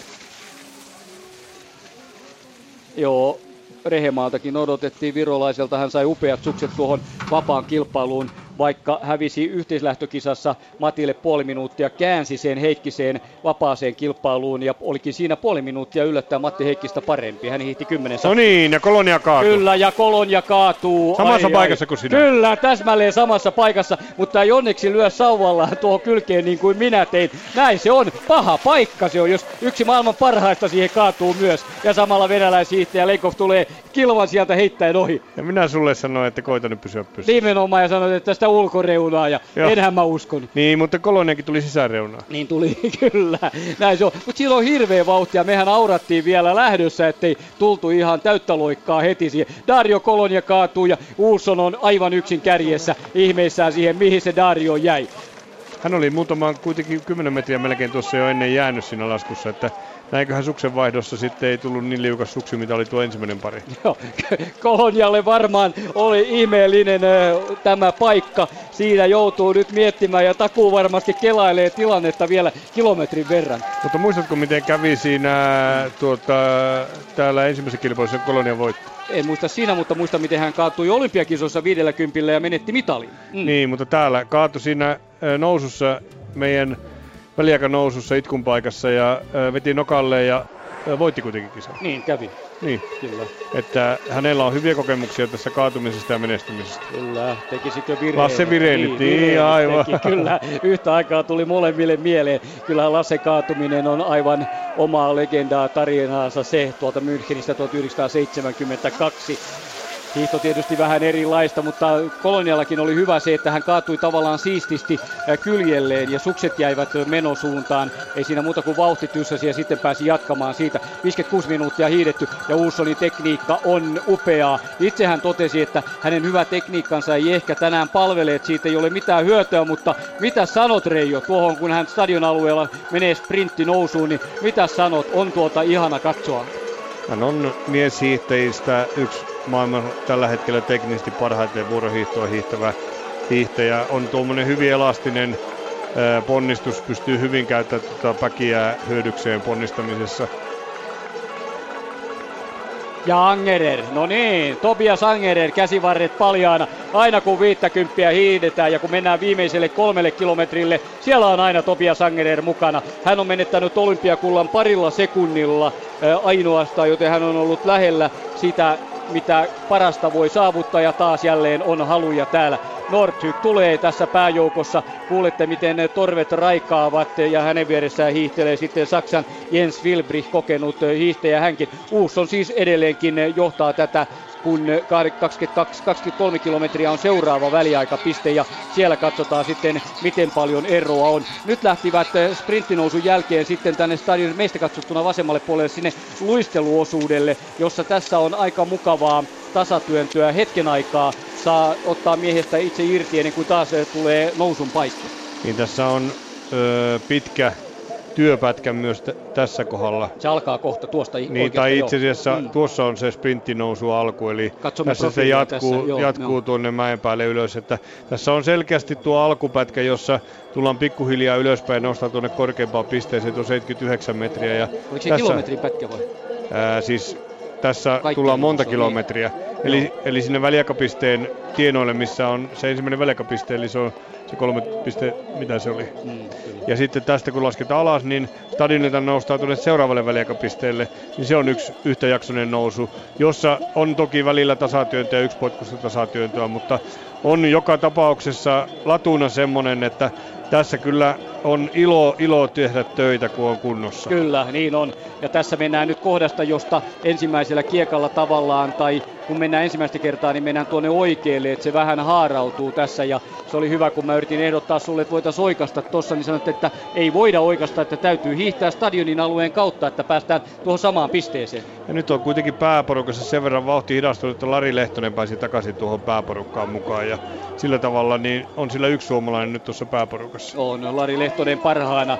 Ulsson kävi Ulssonille miten tahansa, niin rohkea hiihto täytyy hänelle lippistä nostaa siitä, että tässä hän on päättänyt katkaista tämän vanhan tradition, kyttäystradition ja sen siitä nyt uudenlaista hyvää ponnekasta vauhtia hiihtämistä. Saanko sanoa vähän rumasti? Saat sanoa. Että harvinaisen rohkea ruotsalainen. No niin, kyllä. Näin se on, mutta muistatko tuo joukkuetaktiikan olympiakisoissa? Kyllä heillä nyt on tuollaista pelimeininkiä. Niin, mutta paras mies tässä vaiheessa, se jolle piti pelata tämä peli, että no, me ollaan oltu jo kerran väärässä. Mehän todettiin, että kyllä se nyt on niin kuin tässä näin, kun on vetänyt matkaa ja sitten kun lopettaa vedon, niin ei ole enää mitään mahdollista pärjätä, mutta niinhän tuolla kävi jo ensimmäisessä kilpailussa, että voittaja löytyi kuitenkin siitä, vaikka oli ollut vetovuorossa. Niin, ja Sundbyhän me tuomittiin ihan menneeksi, kun hän nitkahti ja oli toinen. Tarkoitinkin Sundbytä, aivan, okay, kyllä. Joo, tässähän se tuli, kato, kun tuo dementia vaivaa, niin ei enää muisteta nimiä, että kuka se oli, kun se on lähimuisti huono. Joo, no yritetään parantaa olympiakisoihin mennessä, että muistettaisiin edes nämä tulokset siellä. No niin, 23 kilometriä kello on tikuttanut, 25 sekuntia tulee eroa. Lisää on tullut hiukan, näin on. Legov toisena, Bauer tšekki kolmantena, Vyleksanin neljäs, Poltoranin, Dötzler Saksa, Nöckler Italia, Angerer Saksa, Josida Japani, Wilbrich Saksa, Kolonia Sveitsi, Kajaert, Magal, Rönning, Northug 15, 35 sekuntia Eliasseen, Hoffman, Japarov, Di Centa, Rickardson, Lari Lehtonen on siinä myös hyvässä vauhdissa. Lari on siis tällä hetkellä 21. 38 sekuntia ja kohta odotellaan Matti Heikkistä, Tero Similääkin sinne. 44 sekuntia on kulunut, 27 miestä on ohittanut väliaikapisteen 23 kilometriä. Martin Jaks viimeinen ja pitkä ero on Jaksista. Haavi nimittäin on 20 sekuntia jäänyt hänestä, Kanadan Alex Haavi 28. Ei tänään sittenkään Haavin päivä, vaan usein loppukireissä aina vahvasti esillä Vaitsiksak Heikkinen 1.15, Heikkinen 30, Tero Similä 31, 1.17 kärkeen. Ja 20 kilometrin kohdallahan Sami Jauhojärvi oli 39, 1.56 kärjestä. Musti pystyy kohta tehdä samaan kuin Mieto Lahdessa, että voi hiihtää suoraan saunaan. Kyllä, ja nyt oli Uusson ihan lähellä kaatua. Hänkin aitaan oli mennä ja siinä olisi voinut käydä suksillekin. Tosi tiukasti, pahasti mennä suksi poikki, mutta jatkaa edelleenkin. Ja vauhti on niin kova, että siellä mennään nyt, kun lasketellaan tuohon tähän Georgin nousuun. Ja siinähän muut sitten kaikki näkevätkin, missä Uusson menee. Uusson nousee mäkeä ja samanaikaisesti vastaan tulevat sitten muut tuohon mäkeen ampuvat ja sanoisin, että vähän on otettu kiinni. Vaikea ehkä ihan tarkkaan sanoa, enkä kelloakaan tuohon nyt käynnistä, mutta Georgin nousussa valkoinen haamu menee edellä Johan Ulsson ylämäkeen ja painaltaa minkä pystyy, tietää, että hänellä on nyt elämänsä tilaisuus tässä maailmanmestaruuteen. Toki hänellä on, Ulssonilla on näitä olympiavoittoviestistä ja se on hieno asia sekin ja sieltä myös muita mitaleita, bronssisia ja nyt sitten pääjoukko, joka tulee aivan yhtä latua 2, 4, 6, 8, 10, siinä on 20 miestä ainakin ja Lari Lehtonen siinä sakissa mukana. Karkulaista haetaan kiinni. Tämä on vähän niin kuin, että kätsää jänis, ota jänis kiinni, metsämies tulee takaa ja jänis loikkaa minkä vaan pystyy ja tekee kaikkensa, ettei häntä tavoitettaisi. Nyt on takaa jo. Ja siihen tuli nyt yksi näitä ennakkoon kovakuntoisia, mutta jota ei ihan nostettu sinne kärkispekulaatioihin mukaan, tuli Lukas Bauer. Ja tämmöinen kovavauhtinen tasainen suoritushan suosii myös häntä, eli hänhän on täällä nimenomaan tourin aikaan alkutoureilla niin osoittanut sen oman vaarallisuutensa, kun hiihetään riittävän kovaa vauhtia pitkään. On kerannut muun muassa perinteisen kisassa nimenomaan täällä näin. Kyllä. Viereisen kopin kaveri Eskolan Jussi teki punavärillä alleviivauksia, kysyi meiltä, että miten Lukas Bauer, ja vähän se nauratti meitä, mutta joo, ei naurata enää. Uus on 25 kilometriä, joten puolet on hiidetty. 1.03.22 väliaika tähän. Ja suomalaiset kaksikko ei Heikkisellä pidot aivan kadonneet, kun näemme häntä tuosta Georgin noususta aikanaan, kun hän siinä meni. Aivan pidot pois.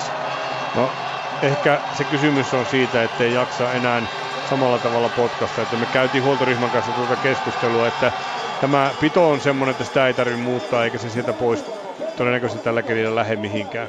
25 kilometrin jälkeen Ulsson täällä maalialueella lähtee jatkamaan, ei mene vaihtamaan kärkiryhmästä, menee ainoastaan, Tšekki menee sinne, Lukas Bauer, hän vaihtaa, kaikki muut kiertävät edelleenkin, jatkavat samaa, nyt ei kukaan malta mennä hakemaan uusia suksia, ainoastaan Bauer joutuu sen tekemään. Niin, johtuu siitä, että hän haki jo silloin ensimmäisen kierroksen jälkeen uudet sukset, niin hän on nyt 2 kierrosta hiihtänyt noilla suksilla, niin sen takia hän teki tuon vaihdon. Joo, ja Venäläinen meni myös. Pesmersi meni siihen. Okay. Kyllä hän on tällä kaudella ollut kerran kakkonen, La Clusassa 15 yhteislähtökilpailun kakkonen, hävisi Polttoranille vain 10.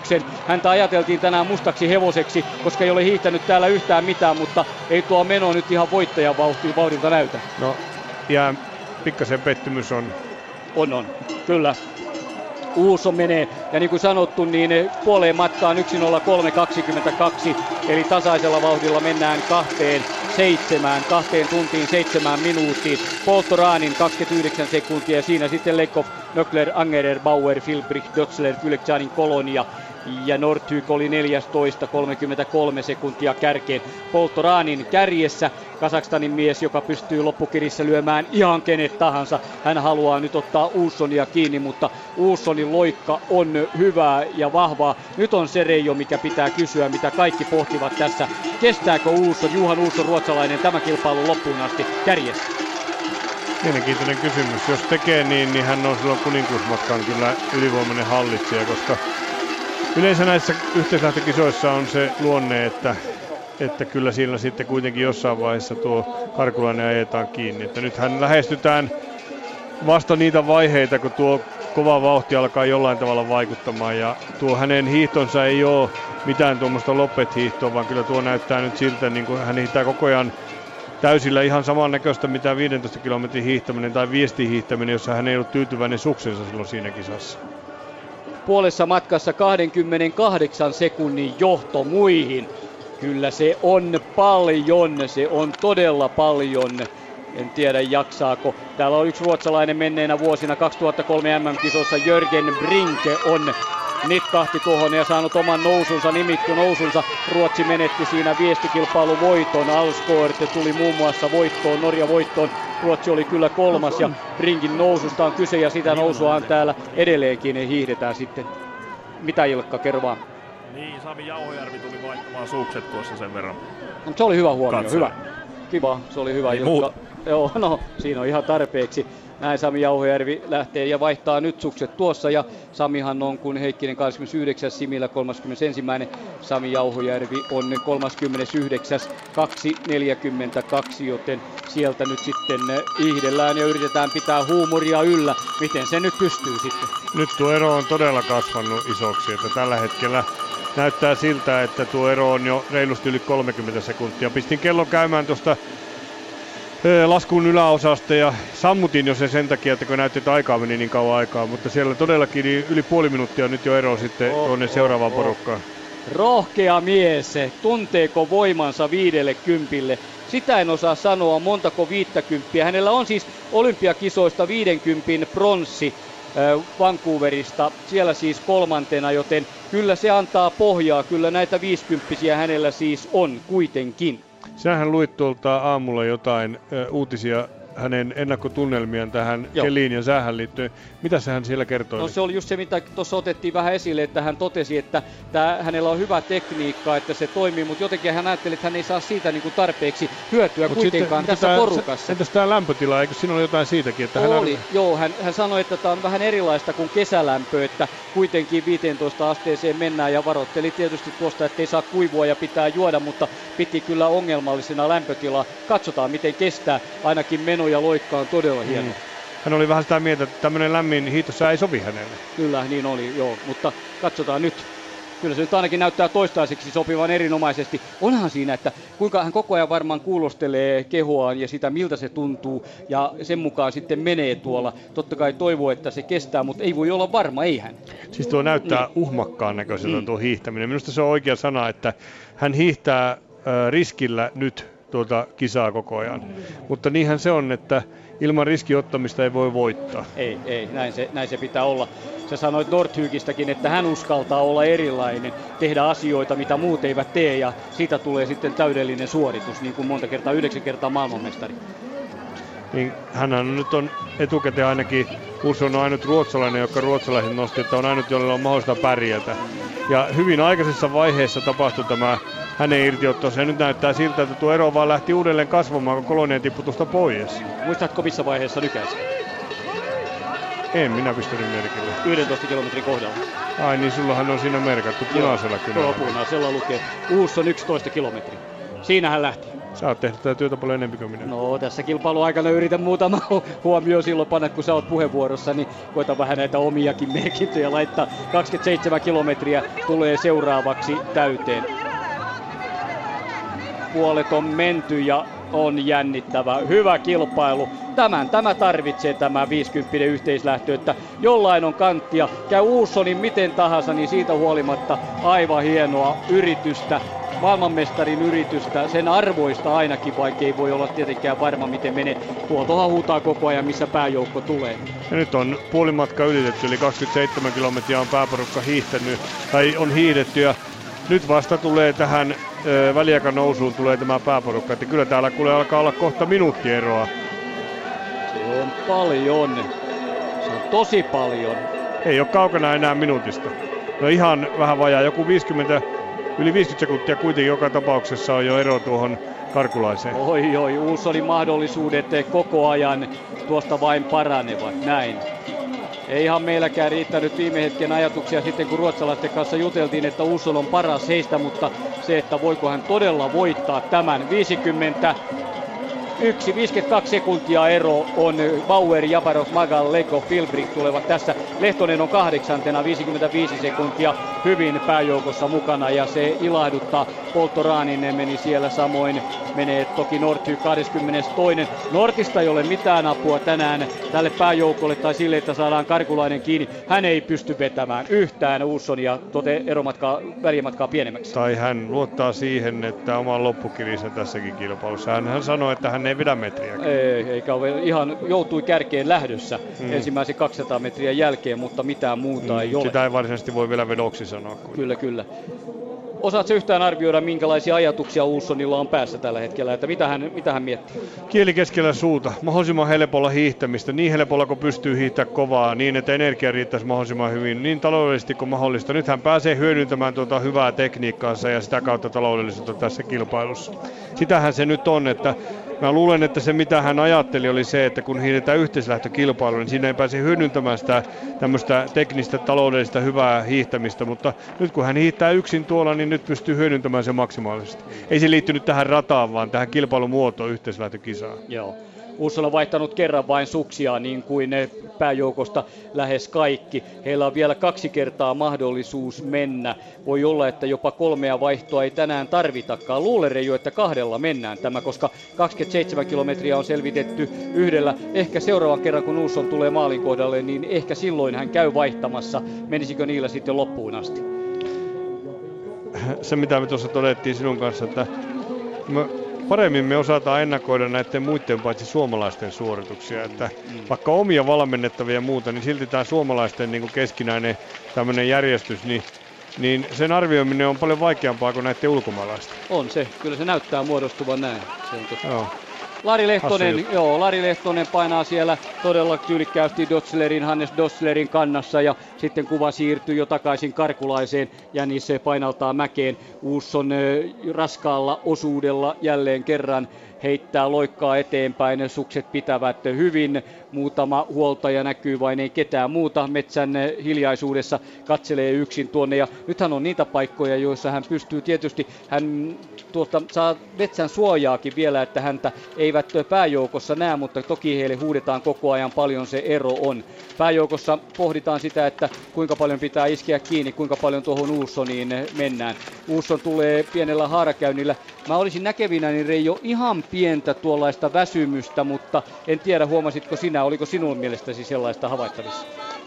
No tuo paikka oli viime kierroksellakin samanlainen, missä silloin he Kolonian kanssa yhdessä menivät, niin näytti siltä, että pääporukka saa nyt kiinni, olivat tosi lähellä silloin venäläiset siinä. Mutta sitten sen jälkeen taas kun päästiin siihen laskuun sulle, niin ero lähti kasvamaan. Ja tuohan on yksi tämän kilpailuladun jyrkimpiä kohtia, missä äsken oltiin. Eli se on se meidän itkun paikka ensimmäinen. Se, missä Sami Jauhojärvi nuorena poikana täällä näytti osaamista. Iskun paikka oli hänelle. Kyllä, se oli hänelle, joo, meille itkun paikka.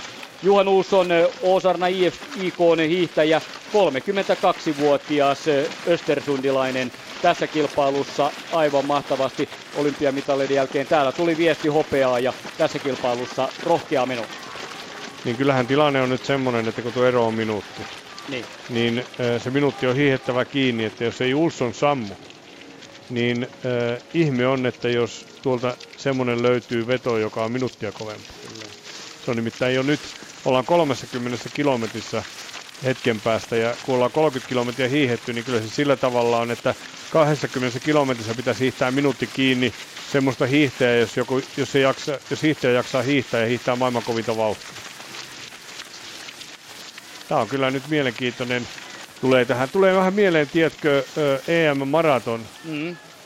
Joo, 2002, kyllä, München. Joo, niin. Arvasin, kyllä. Joo. Janne Holmeen sai vähän apuja siihen ja lähti sitten itse jatkamaan. Onko se norjalainen juoksija, joka oli mukana ja lähti siitä ja kaikkien meidän yllätyksiksemme voitti. Itse veikkasin kyllä häntä 10 sakkiin, mutta se, että hän voitti Euroopan mestaruuden, oli mahtava hieno. Hänet päästettiin jo niin pitkälle irti, että ei näistä ollut mitään mahdollista kiinni. Ei ollut saada, joo, näin on. Eli kohta eletään sitä hetkeä, että jos ei Ulsson sammu, niin kohta ollaan niissä hetkissä, että häntä ei kohta edetä enää kiinni.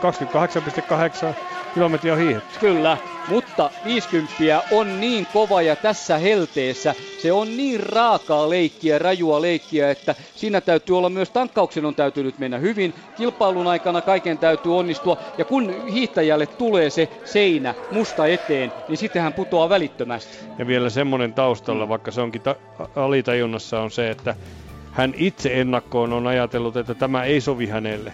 Tämä lämpö, tämä olosuhde ei ole hänelle paras mahdollinen, kun taas sitten Northug arveli, että tämähän on se hänen kelinsä. Näin se meni. Suureen tuntemattomaan on Johan Ulsson hypännyt ja johtaa ja tällä hetkellä eroon 42 sekuntia. Taas on kiinni. Joo, taas on otettu vähän ja se johtuu siitä, että Japarov siellä venäläinen, Magal, Tšekki, Legov, Kolonia, Wilbrich, Bauer tulevat, Hoffman, Angerer, Rönning ja Lari Lehtonen 17, 52 sekuntia kärkeen, joten tuo oli sitten signaalia siitä, että Ulssonin ehkä vetää vähän henkeä tai sitten vaan vauhtia ei riitä. Katsotaan 42, sehän oli 51 sekuntia 27 kilometrin kohdalla eli 2 kilometrissä kiinni 10 sekuntia. Kyllä siinä lisättiin selkeästi vauhtia. Kyllä se näki pääporukka hiihti taas ja sehän kuvastaa myös se, että kun Lari Lehtonen oli taas vähän tippunut, siihen oli tullut pieni ero, niin se kuvastaa sitä, että taas oli otettu pieni spurtti. Näin kävi. Tuohon väliaikapisteeseen suomalaisista ei vielä ketään muuta. 27 miestä on mennyt 29 kilometrin kohdan. Daniel Rickardson minuutti Kierdaalen pilottilaseissaan täällä. Loistava varamies pronssia tuosta varamies vapaan kilpailusta. Ja Northug 25. 59 sekuntia siinä pääjoukossa. Hän oli mukana. Ketään muita ei vielä tuonne 28 tule. Katsotaan, nyt se alkaa elämään tuokin hetki. Heikkinen 28.1.54. Rickardson on 54 sekuntia edellä. Ei ketään Heikkisen. Ei mitään selkää siinä. Harmittava juttu. Similä 1.58. Joo, 33. Eli on Heikkisen kanssa tulossa ihan muutaman metrin päässä. Similä hiihtää Haavin kanssa. Kyllä. Näin. Mutta tuo, että Northug on jäljessä 59, tarkoittaa sitä, että siinä se väli, mikä äsken syntyi, niin se on siinä Northugin etupuolella. Kyllä. Hän jäi nyt sen syntyneen repeämään takapuolelle. Joo. On mielenkiintoinen nähdä nyt. Hän joutuu joka tapauksessa, jos meinaa tässä vielä kilpailussa hiihtää kovaa, niin nykästä. No nyt tuo on tuommoinen nauhamainen tuo muodostelma, kun tuolta tullaan alas tuota mäkiä. Ja se kertoo sulle oivallisesti sen, että siellä on vauhtia myös. Niin ja siinä taitaa tulla Lari nimenomaan laskea tuossa. Kyllä. Ja tulee tuohon porukkaan kiinni. Joo, japanilainen on Keishin Yoshida, joka on hyvännäköistä on pääjoukossa Legoffin työntö. Hän johtaa tuota ryhmää nyt eteenpäin ja täydellä rintamalla 5 ladun voimin tullaan eteenpäin. Katsotaan mihin tämä kehittyy. Meillä on nyt Hiihtoliiton toiminnanjohtaja Mika Kulmala haastattelussa, ja tehdään sama tämän kohdalla. Jos tilanne dramaattisesti muuttuu, niin isketään siihen väliin, mutta annetaan Mika Kulmalalle ja Ilkalle seuraavaksi puheenvuoro. Niin, tässä Hiihtoliiton toiminnanjohtaja on Mika Kulmala, jonka kanssa on tarkoitus vähän vetää yhteen näitä kisoja, mutta aivan ensiksi käydään kiinni tuohon ryöstöön, mikä Suomen hotellille tehtiin. Mitäs siinä oikein tapahtui? No joo, me oltiin tuon Huovisen Leenan kanssa käymässä Mäkipoikien hotellilla ja tultiin takaisin, niin oli paikalliset karabinierit pihassa ja tilannetta selviteltiin. Eli siinä aikana, kun joukkueella oli perinteinen ilta tiimimiittingi, niin ilmeisesti, no kansalaisuutta on vaikea arvioida, mutta pari henkilöä oli kävellyt sisään ja ruvennut säännöllisesti kävelemään huoneiden ovista sisään ja putsasivat käteisen rahan siltä osin, kun saivat, niin sieltä ulos. Mihinkään tietokoneisiin tai passeihin tai kortteihin koskettu, mutta käteinen kelpasi. Miten tämä on vaikuttanut teidän elämään nyt?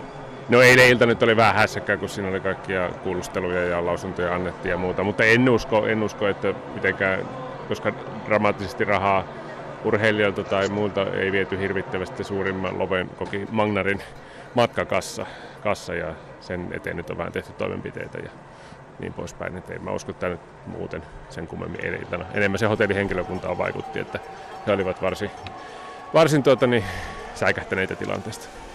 No sitten jos mennään hieman sinun roolisi täällä, niin eilen ja myös tänään sinun roolisi on hyvin erilainen kuin yleensä. Eli mitäs teet esimerkiksi tässä 50 kilometrin kisassa? No on tuolla Havelanjärjen ja muiden kanssa juottomiehenä 1,3 kilometrin kohdalla ja joka kierroksella. Että nyt on nämä vippi- ja vierashommat hoidettu ja eilinen ja tämä päivä on se ollut sellaisia, että me tarvitaan jokainen käsipari urheilijoiden eteen töihin. Ja kuten me tiedämme, niin me ollaan hyvin kevyellä organisaatiolla liikkeellä monen muuhun maihin verrattuna. Nyt mä menen tuonne tiimilivi päällä, anna juomapulloa ja sain eilisen jälkeen vielä jatkopaikan, että oli sen verran onnistunutta toimintaa juottojen puolesta. Mitäs kaikkea muuta sinun tehtäviä täällä on kuulunut? No mulla on ollut muutamia vieraita täällä totta kai ja heidän isännöimistään. Sitten mä oon kokoustanut hieman Fissin henkilökunnan ja myöskin sitten tulevia MM-kisojen osalta muutamia palavereita ja muuta. Ja sitten semmoista yleismiesjantushommaa tässä eestakaisin.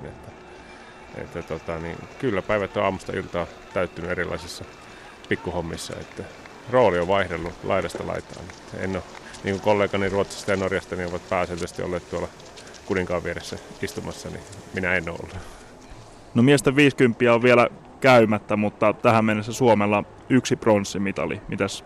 Mitäs ajatuksia se herättää? No totta kai ollaan vähän pettyneitä varmasti kaikki, että mä etukäteen ajattelin, että 2-3 mitalia voisi olla mahdollista. Voihan tänään vielä tulla, eihän se sitä estä, mutta kaiken kaikkiaan niin aavistuksen pettynyt olo, mutta ei mikään katastrofi. Jos katsotaan aikaisempia kauden tuloksia, niin tämä on suurin piirtein se meidän taso. Nyt vähän alakanttiin.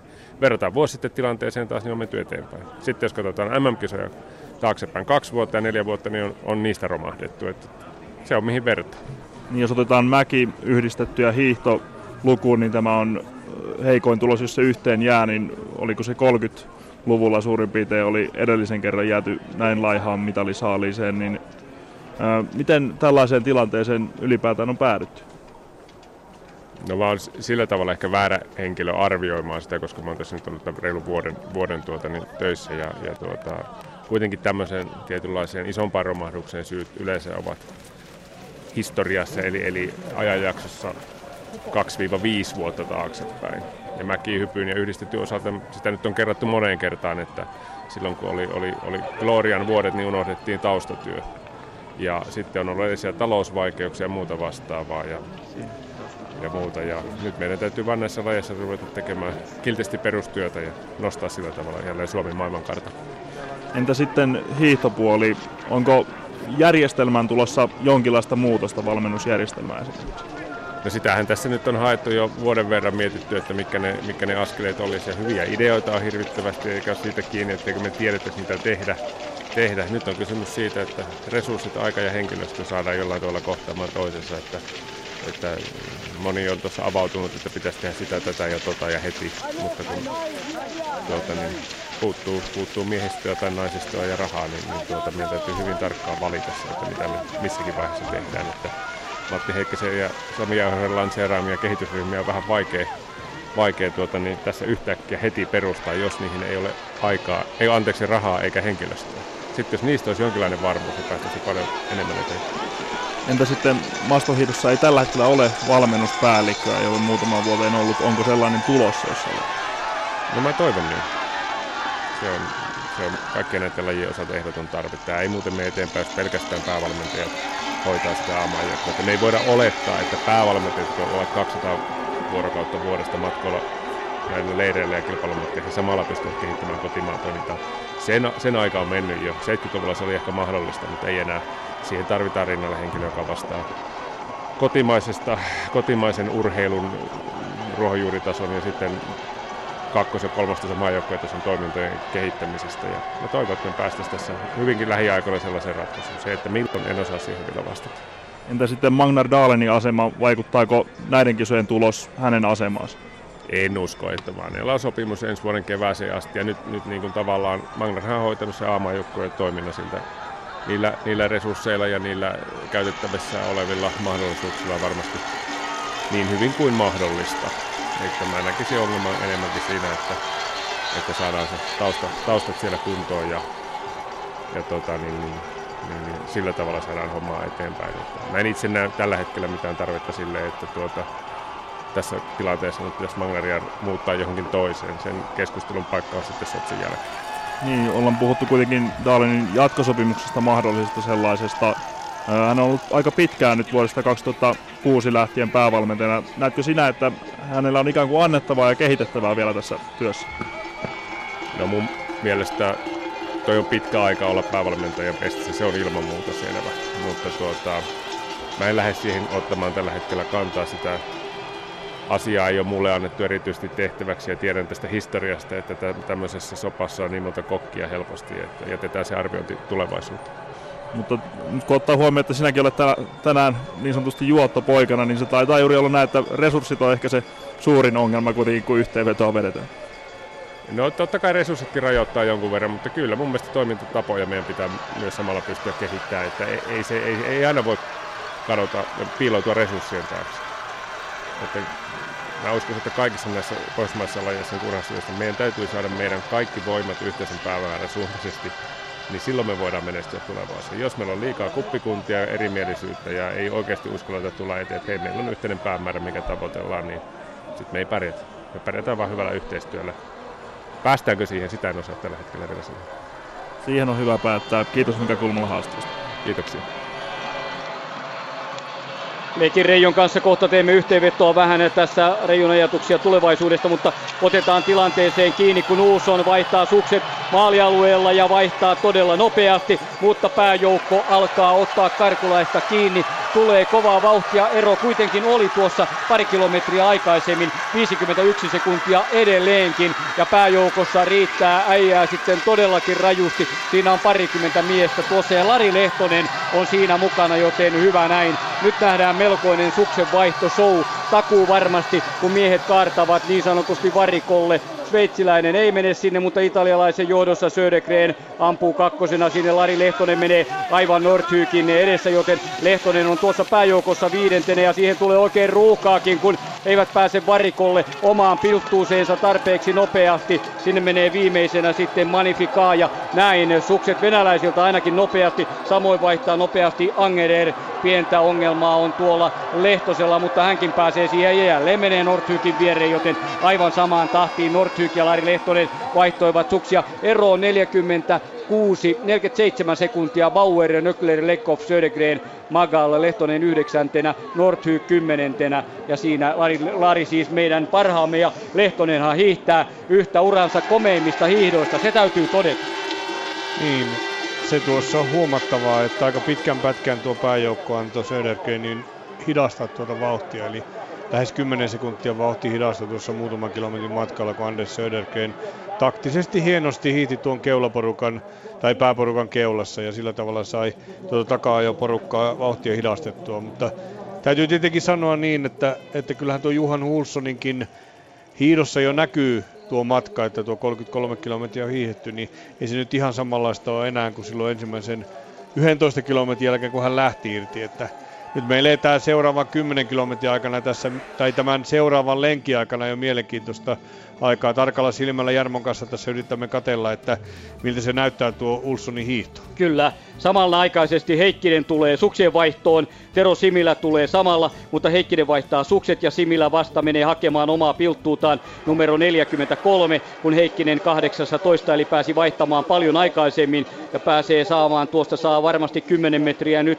lisää siihen, mitä Similä vaihtaa. Similä putoaa tuon ryhmän viimeiseksi ja eroa tuli, no ei sitä tullut pari metriä lisää ja Heikkinen porhaltaa tuonne maastoon sitten. Maailmanmestarimme on kilpailussa sijalla 28, 2:10, Tero Similä 33, 2:18 ja katsotaan sitten Sami kun tuleekin tässä meidän. Niin, näitkö jo? Joo, tossa kyllä jäi tuon yhden mainostolpan taakse. Sami Jauhojärvi tulee myös ja hihoja kääri nyt vähän. Samin sukset toimivat, joten hän ei mene suksien vaihtoon. Jauhojärvi on 38, 3:14, eli Similään on vähän vajaa minuutti eroa. Siinä suomalaisten järjestys, kun Ulsson edelleen tuolla. Ja katsotaanpa, mitä Ulssonille kävi. Kramppeja. Nyt niitä tulee. Hän venyttelee käsiään alamäessä, nostaa tuohon legendaariseen asentoon, missä toisen käden sormet tuonne selkään pitkälle lapaluihin ja yrittää venyttää sitä. Se on käsivarressa tuo kramppi, joka hänelle tulee. Toisaalta siinä on tuntemuksia, mutta ehkäpä ne pelaavat hän vain varotoimenpiteenä venyttely tuota kättään. Niin, tuo hakkaava tasatyöntö nykyään semmoinen, joka kuormittaa tuota ojentajaa voimakkaasti. Siinä on Lukas Bauer, joka nyt sitten on, näyttää ottaneen tuon kakkostilan ja ajaa kiinni Ulssonin. Oi, Lukas Bauer kyllä mielenkiintoinen kaveri iskemään tähän. On syntynyt 77, joten näin. Muistatte hänet ennen kaikkea tuosta Liberetsin hiihdosta 2009.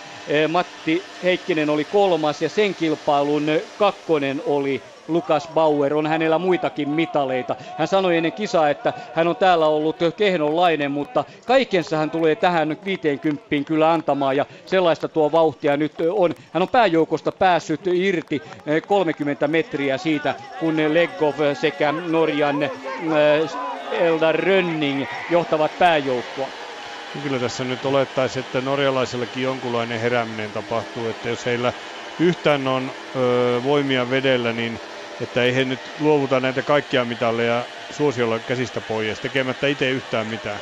Tähän mennessähän norjalaiset ei ole tehnyt yhtään mitään vielä. Ei ole toistaiseksi tehnyt mitään. 5. kierroksella ollaan. Ulsson yksinäisiä. Tiukkoja kilometrejä menee huoltoalueen ohi ja nyt kovaa vauhtia lähestyy Lukas Bauer. Hänen kiskaisunsa on niin kova, että tuo meno näyttää voimakkaalta, vahvalta, ajattelen Ulssoniin. Näinköhän Ulsson tässä kypsyy vartaassa, kun on yrittänyt parhaansa. Ja nyt siihen tulee kankeutta tuohon menemiseen. Vielä se on hiihtämistä, oivallista hiihtämistä, mutta pääjoukossa on tuota tekemisen meininkiä. Ja Lukas Bauerilla ensimmäinen hyökkäys tavoittaa Ulsson. Niin, kyllä tässä nyt ihan mukavasti tulee näitä vaihteluita tässä kisatapahtumassa, että ei tämä ole semmoinen niin sanottu letkäjenkka hiihtäminen vaan, mutta niin kuin tuossa nyt näemme esimerkiksi Polttoraanin tuolla pääporukan hännillä, ei se mitenkään hänen hiihtämisen helpolta näytä tällä hetkellä. Aika voisi sanoa voipuneen näköistä hiihtämistä, että kyllä tällä hetkellä Lukas Bauerin hiihto kaikkein voimakkaimmalta näyttää, kun hän ajaa kiinni tuota Ulssonia. Joo, rohkeasti lähti. Hän ei mennyt siihen Anders Södergrenin miinaan, jota niin kuin oivallisesti sanoi Södergren. Hän meni kärkeen ja pikkuhiljaa tavallaan sai vauhtia hinattua. Kukaan ei tarpeeksi nopeasti reagoinut siihen. Seuraava väliaikapiste on 35,3.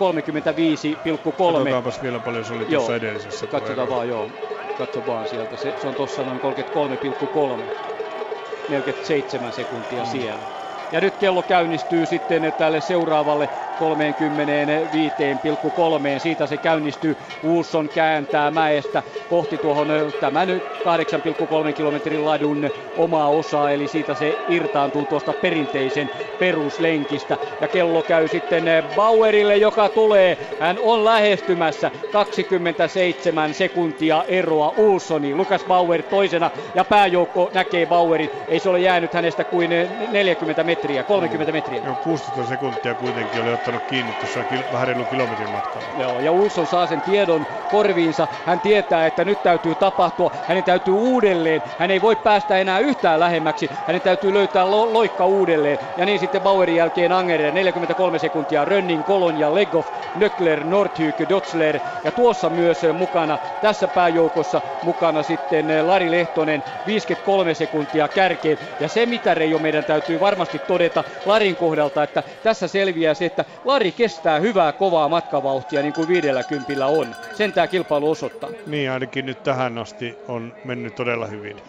Mielenkiintoinen, nythän se alkaa se niin sanottu kuuluisa 50 kilometrin hiihto, kun lähestytään 40 kilometriä, että silloin vanhaan hyvään aikaanhan on sattu aina nuo sammumiset siinä 40-50 välillä. Mm. Mitäs puhut siitä Lehtosen dieselistä?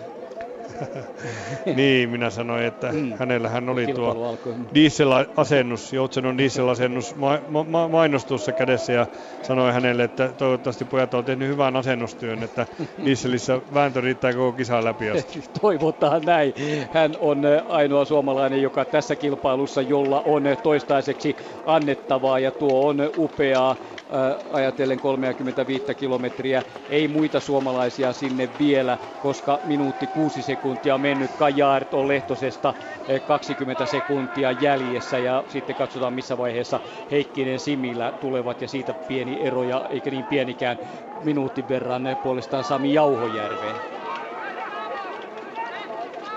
Kello käy siellä ja pääjoukko tulee myös. Sen näkee, kun se ei ole enää ihan 5 ladulla, 4 ladulla, kun tullaan yhtä latua ja Leggoff kärjessä, niin onhan sitä vauhtia siinä. Tobias Angerer kakkosena ja sen jälkeen on tämän kilpailun numerolla 1 lähtenyt Dario Kolonia, joka kaatui, jos ette olleet mukana, niin kaatui tässä kilpailussa. Oliko se nyt siinä 18 kilometrin kohdalla ihan tarkkaa paikkaa ja muista, mutta he olivat Uussonin kanssa karussa ja hän näin Uusson jäi yksin ja on sitten siitä lähtien sitten mennyt yksin, mutta Uusson nykäisi 11 kilometrin kohdalla tässä 50 kilometrin kilpailussa. Kuuntelette suoraa lähetystä Laagodi Teseron hiihtostadionilta. Viimeinen kilpailupäivä täällä on menossa ja otetaan Reijo samalla kun katsotaan Karkulaista, niin otetaan kiinni tuohon maastohiidon tämänhetkiseen tilanteeseen. Täällä 7. sijat Kerttu Niskaselle, Monalisa Malvalehdolle, Riitta-Liisa Roponen, Anne Kyllönen 8. ja Toni Ketelä samoin 10 joukossa näin. Mutta kilpailut eivät ole, viestijoukkueet 5. kilpailut eivät kuitenkaan ole antaneet maastohiihdolle loistavan tulevaisuuden merkkejä. Minkälaisena sinä näet tämänhetkisen tilanteen? No aika samankaltaisena mitä se nyt on ollut tässä 2-3 vuotta jo. Tietenkin itse, kun en ole siinä ihan ydin tekemisen joukossa mukana tällä hetkellä, niin en ole siinä niin valtavan hyvin perillä, mutta toisaalta itsellä on sellainen tunne myös, että ei myöskään haluaisi olla, koska se semmoinen jostain syystä semmoinen tekemisen meininki tai linjakkuus siitä asioista puuttuu. Semmoinen tunne itsellä on tällä hetkellä. Joku kuuntelija ajattelee, että näinkö Jylhä puhui itselleen sitten pestiä tässä. Olit päävalmentajana 2000-luvun puolessa välissä Lahden vaikeiden vaiheiden jälkeen. Oletko itse ajatellut, että joskus voisit vielä palata tosi toimiin, ottaa päävastuun? En tämän enempää mitä tällä hetkellä on. Eli toimin tällä hetkellä Lapin urheiluopistolla urheiluakatemian huippu-urheilukoordinaattorina ja haluaisin antaa sen oman kokemukseni käyttöön siihen asioiden kehittämiseen.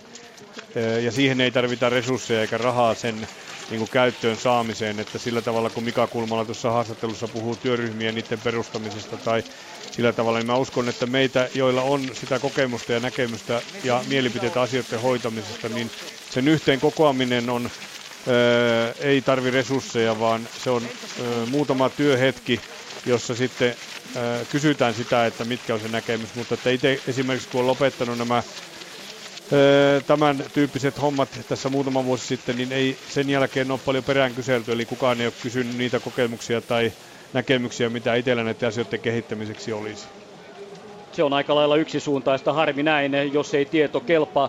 Minun mielestäni Suomen joukkuetta vaivaa se täällä, kun on katsonut MM-hiidoissa, niin jollain tavalla yhteenkuuluvaisuus puuttuu kokonaan. Jokainen tekee toki parhaansa, yrittää, mutta tästä ryhmästä, sinivalkoisesta ryhmästä puuttuu joukkuehenki. Miten sitä saataisiin sinne? Magnar Daalenin pesti kestää vielä Sotsiin asti. Sen jälkeen varmaan isot muutokset ovat paikallaan. Jollain tavalla kun vertaa Ruotsiin ja Norjaan, niin siellä on tekemisen makua paremmin kyllä mielestäni. Tämä on mun mielipide. No, oma kokemus silloin päävalmentajan aikana oli se, että kun me 2004 aloitettiin miesten kanssa tekemään tätä miesten harjoittelun ja tason nostoa sieltä nollasta, niin se lähti siitä liikkeelle, että jokaisella leirillä joka aamu kävimme aamulenkillä seuraavat 2 vuotta ja teimme tietyt rituaalit siellä läpi ja sillä tavalla niin syntyihän siinä henkiä. Teimme koordinaatioharjoittelut, opettelimme käsienpesut ja menimme aamupalalle yhdessä ja sillä tavalla niin se yhdessä tekemisen meininki, eikä se vaani mitään mielettömiä asioita, vaan se on tietyt asiat, jotka kaikille sopii, että tehdään yhdessä ja siitä se on helppo lähteä liikkeelle rakentamaan sitä henkeä. Otatko kantaa tämänhetkiseen päävalmentajan tekemisiin? Pystytkö sinä, tietysti olet toki lähellä, kun itse olet samaa työtä tehnyt, mutta olisiko hänellä jotain uutta annettavaa kenties viimeiselle Sotsin vuodelle? Kyllä se uusi annettava tuli silloin parin ensimmäisen vuoden aikana ja ne kuherrusvuodet on ohi, että tällä hetkellä se toiminta niistä lähtökohdista, mitä silloin tuli, niin onhan se hyytynyt tosi paljon ja eikä siellä ole enää mitään uutta ollut. Kyllähän leiritysolosuhteet on tällä hetkellä huippua, eli ei sen paremmissa paikoissa urheilijat voi harjoitella, mitä ne tällä hetkellä harjoittelee, mutta kun ei leirillä varsinaisesti valmenneta eikä siellä ole sellaista valmennuksesta seurantaa eikä linjaamista millään tavalla, niin sieltä ei myöskään urheilijat saa itse mitään palautetta omasta tekemisestä eikä kunnosta, eikä myöskään henkilökohtaiset valmentajat. Että itse minä en ota kantaa siihen, että mikä on oikea systeemi, onko henkilökohtaiset valmentajat vai onko liiton päävastuu kaikista urheilusta, mikä se on se tapa, mutta jonkun täytyy kuitenkin ottaa vastuuta. Nythän se on tämmöinen välimalli, jossa ei se homma tule toimimaan. Ei tällä tavalla tehdä tulosta huipputasolla. Onko nykyinen päävalmentaja, ottaako hän noista tekniikoista tai tämmöistä valmennuksista minkäänlaista vastuuta hiihteen, vai onko se vaan niin kuin tosiaan henkilökohtainen valmentaja, joka valmentaa ja päävalmentaja sitten järjestelee matkoja ja hoitaa sitä, että asiat luistavat ja kilpailutilanteeseen päästään hyvin ja kuljetukset pelaavat? No niin kuin mä jossain haastattelussa tai blogissa annoin näistä valinnoista jonkunlaista kommenttia, oli se, että eihän päävalmentaja voi valita esimerkiksi Ainokaisen Saarista hiihtämään mihinkään sen takia, kun hän ei ole nähnyt kertaakaan urheilija hiihtävän.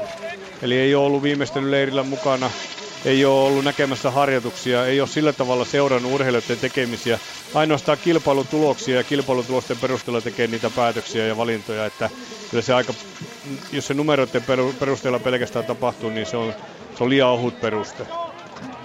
Ainokaisen Saarinen eilisen kilpailun jälkeen antoi sitten palautetta siihenkin suuntaan, että hänet jätettiin ihan totaalisesti yksin. Hän Seiseraamin leirillä odotteli sitä ja sai tietää vasta torstaina, että hän pääsee hiihtämään lauantain kilpailuun. Että mitään vinkkiä ei tullut, minkäänlaista osvittaa siitä hänen kohdallaan. Tietysti maailmanmestarin kohdalla tuo oli aika lailla yksinäistä, mutta onneksi siellä oli Tom Gustafsson muun muassa aviomies mukana, joten ihan yksin hän ei ollut. Jotkut tiedot kertovat, että leiriohjelmat ovat olleet tässä koko ajan aivan samoja, että mitään uutta ei tosiaan ole tullut, että siinä mielessä samalla kaavalla mennään ja piristystä toki kaivattaisiin näin varmasti. Katsotaan tuohon hiihtoon, vai jäikö jo vielä joku sanomatta, joku tärkeä asia, kun Ulsson nyt jatkaa kärjessä? Eihän tässä, sillä tavalla ei kannata kuitenkaan ajatella, että tässä nyt on niinku, ei tämä mitään hirveätä selittämistä tai paatoksella puhumista on, mutta se, että kun yleensä tässä on semmoinen ongelma, että ei uskalleta näistä asioista sanoa eikä niistä uskalleta herättää keskustelua eikä puhua, niin minusta tämä nyt on paikka, kun me tätä 50 tässä katselemme, niin minusta on oiva paikka herättää tämä keskustelu ja mä uskon, että kotimaassakin on suomalaisia kuulijoita, jotka kuuntelee tätä lähetystä, niin ovat samalla tavalla huolissaan siitä, että miksei suomalaisten suksi liiku. 37 kilometrin kohdalla viimeksi Ulssonin väliaika Baueriin 29 sekuntia. Angerer johti pääjoukkoa 35 sekuntia siitä ja jälleen lähestytään maalialuetta. Noustaan tuonne ja tuosta saadaan seuraavat väliajat 39,5, joten reilu kymppi on. Petter Northug tulee pääjoukossa aivan kuin huomaamatta siellä. Ei millään lailla auta. Södergrenin takana tuossa tulee ja tekee taivalta ja Daniel Rickardson menee siinä myös. Ulsson jatkaa koko ajan vahvaa hiihtoaan. sprinttinousun jälkeen sitten jälleen vapaan lenkille sinne porhaltaa ja pääsee sieltä laskemaan sitten aikanaan, kun käy tuon pienen kierroksen, eikä niin pienenkään, pääsee sieltä sitten vauhdikkaiden laskujen jälkeen jälleen tänne Georginousuun ja siitä viimeiselle kierrokselle kenties suksien vaihdon jälkeen. 39 kilometriä siis seuraavaksi tulee paljastamaan tuota, missä mennään. Uusson rajuja yksinäisiä kilometrejä ruotsalaiselle koko ajan tämän kilpailun kärjessä. Ja kyllähän lähellä maailmanmestaruutta on, täytyy todeta, mutta raskaita kilometrejä tosiaan niitä on tiedossa. Rönning oli siellä sitten se hiihtäjä, joka oli irronnut tuosta pääporukasta seuraavaksi. Joo, kyllä. Ja tosiaan Matti Heikkisen maailmanmestaruus hiidon kakkonen täällä yhdistelmäkisassa tuli toki hyvin perinteiseltä vaihtoon, mutta luisteluosuus ei enää mennytkään. Ja viestissä tuli maailmanmestaruus sitten toisella osuudella, joten Rönning on perinteisen, on tämän lajin ehdoton taitaja ja tekniikaltaan maailman parhaita, ja hänellä voi olla. Hän on ensimmäinen norjalainen, joka lähtee niin kuin kunnolla haastamaan, vääntämään kättä Uussonia vastaan. Bauer putosi siitä ja Reijon kello käy, mutta se on vaan harmi, jos ei päästä enää siihen samaan kohtaan niin, että se kellotus voisi tulla. Ei taida enää palata sinne. Nyt ollaan tuossa merkkiliikkeen. Saat sen siitä, joo. Onko puoli minuuttia, että se pysyy täsmälleen samana, kun Rönning ja Legov tulevat siinä. Ja sitten on Daniel Rickardson kolmantena. Näin tuo ryhmä tulee. Ja kun Södergreniä ei näy, niin ainakaan siinä ei vauhtia himmailla. Kyllä Rönning tekee sen, mutta puoli minuuttia edelleenkin. 38,5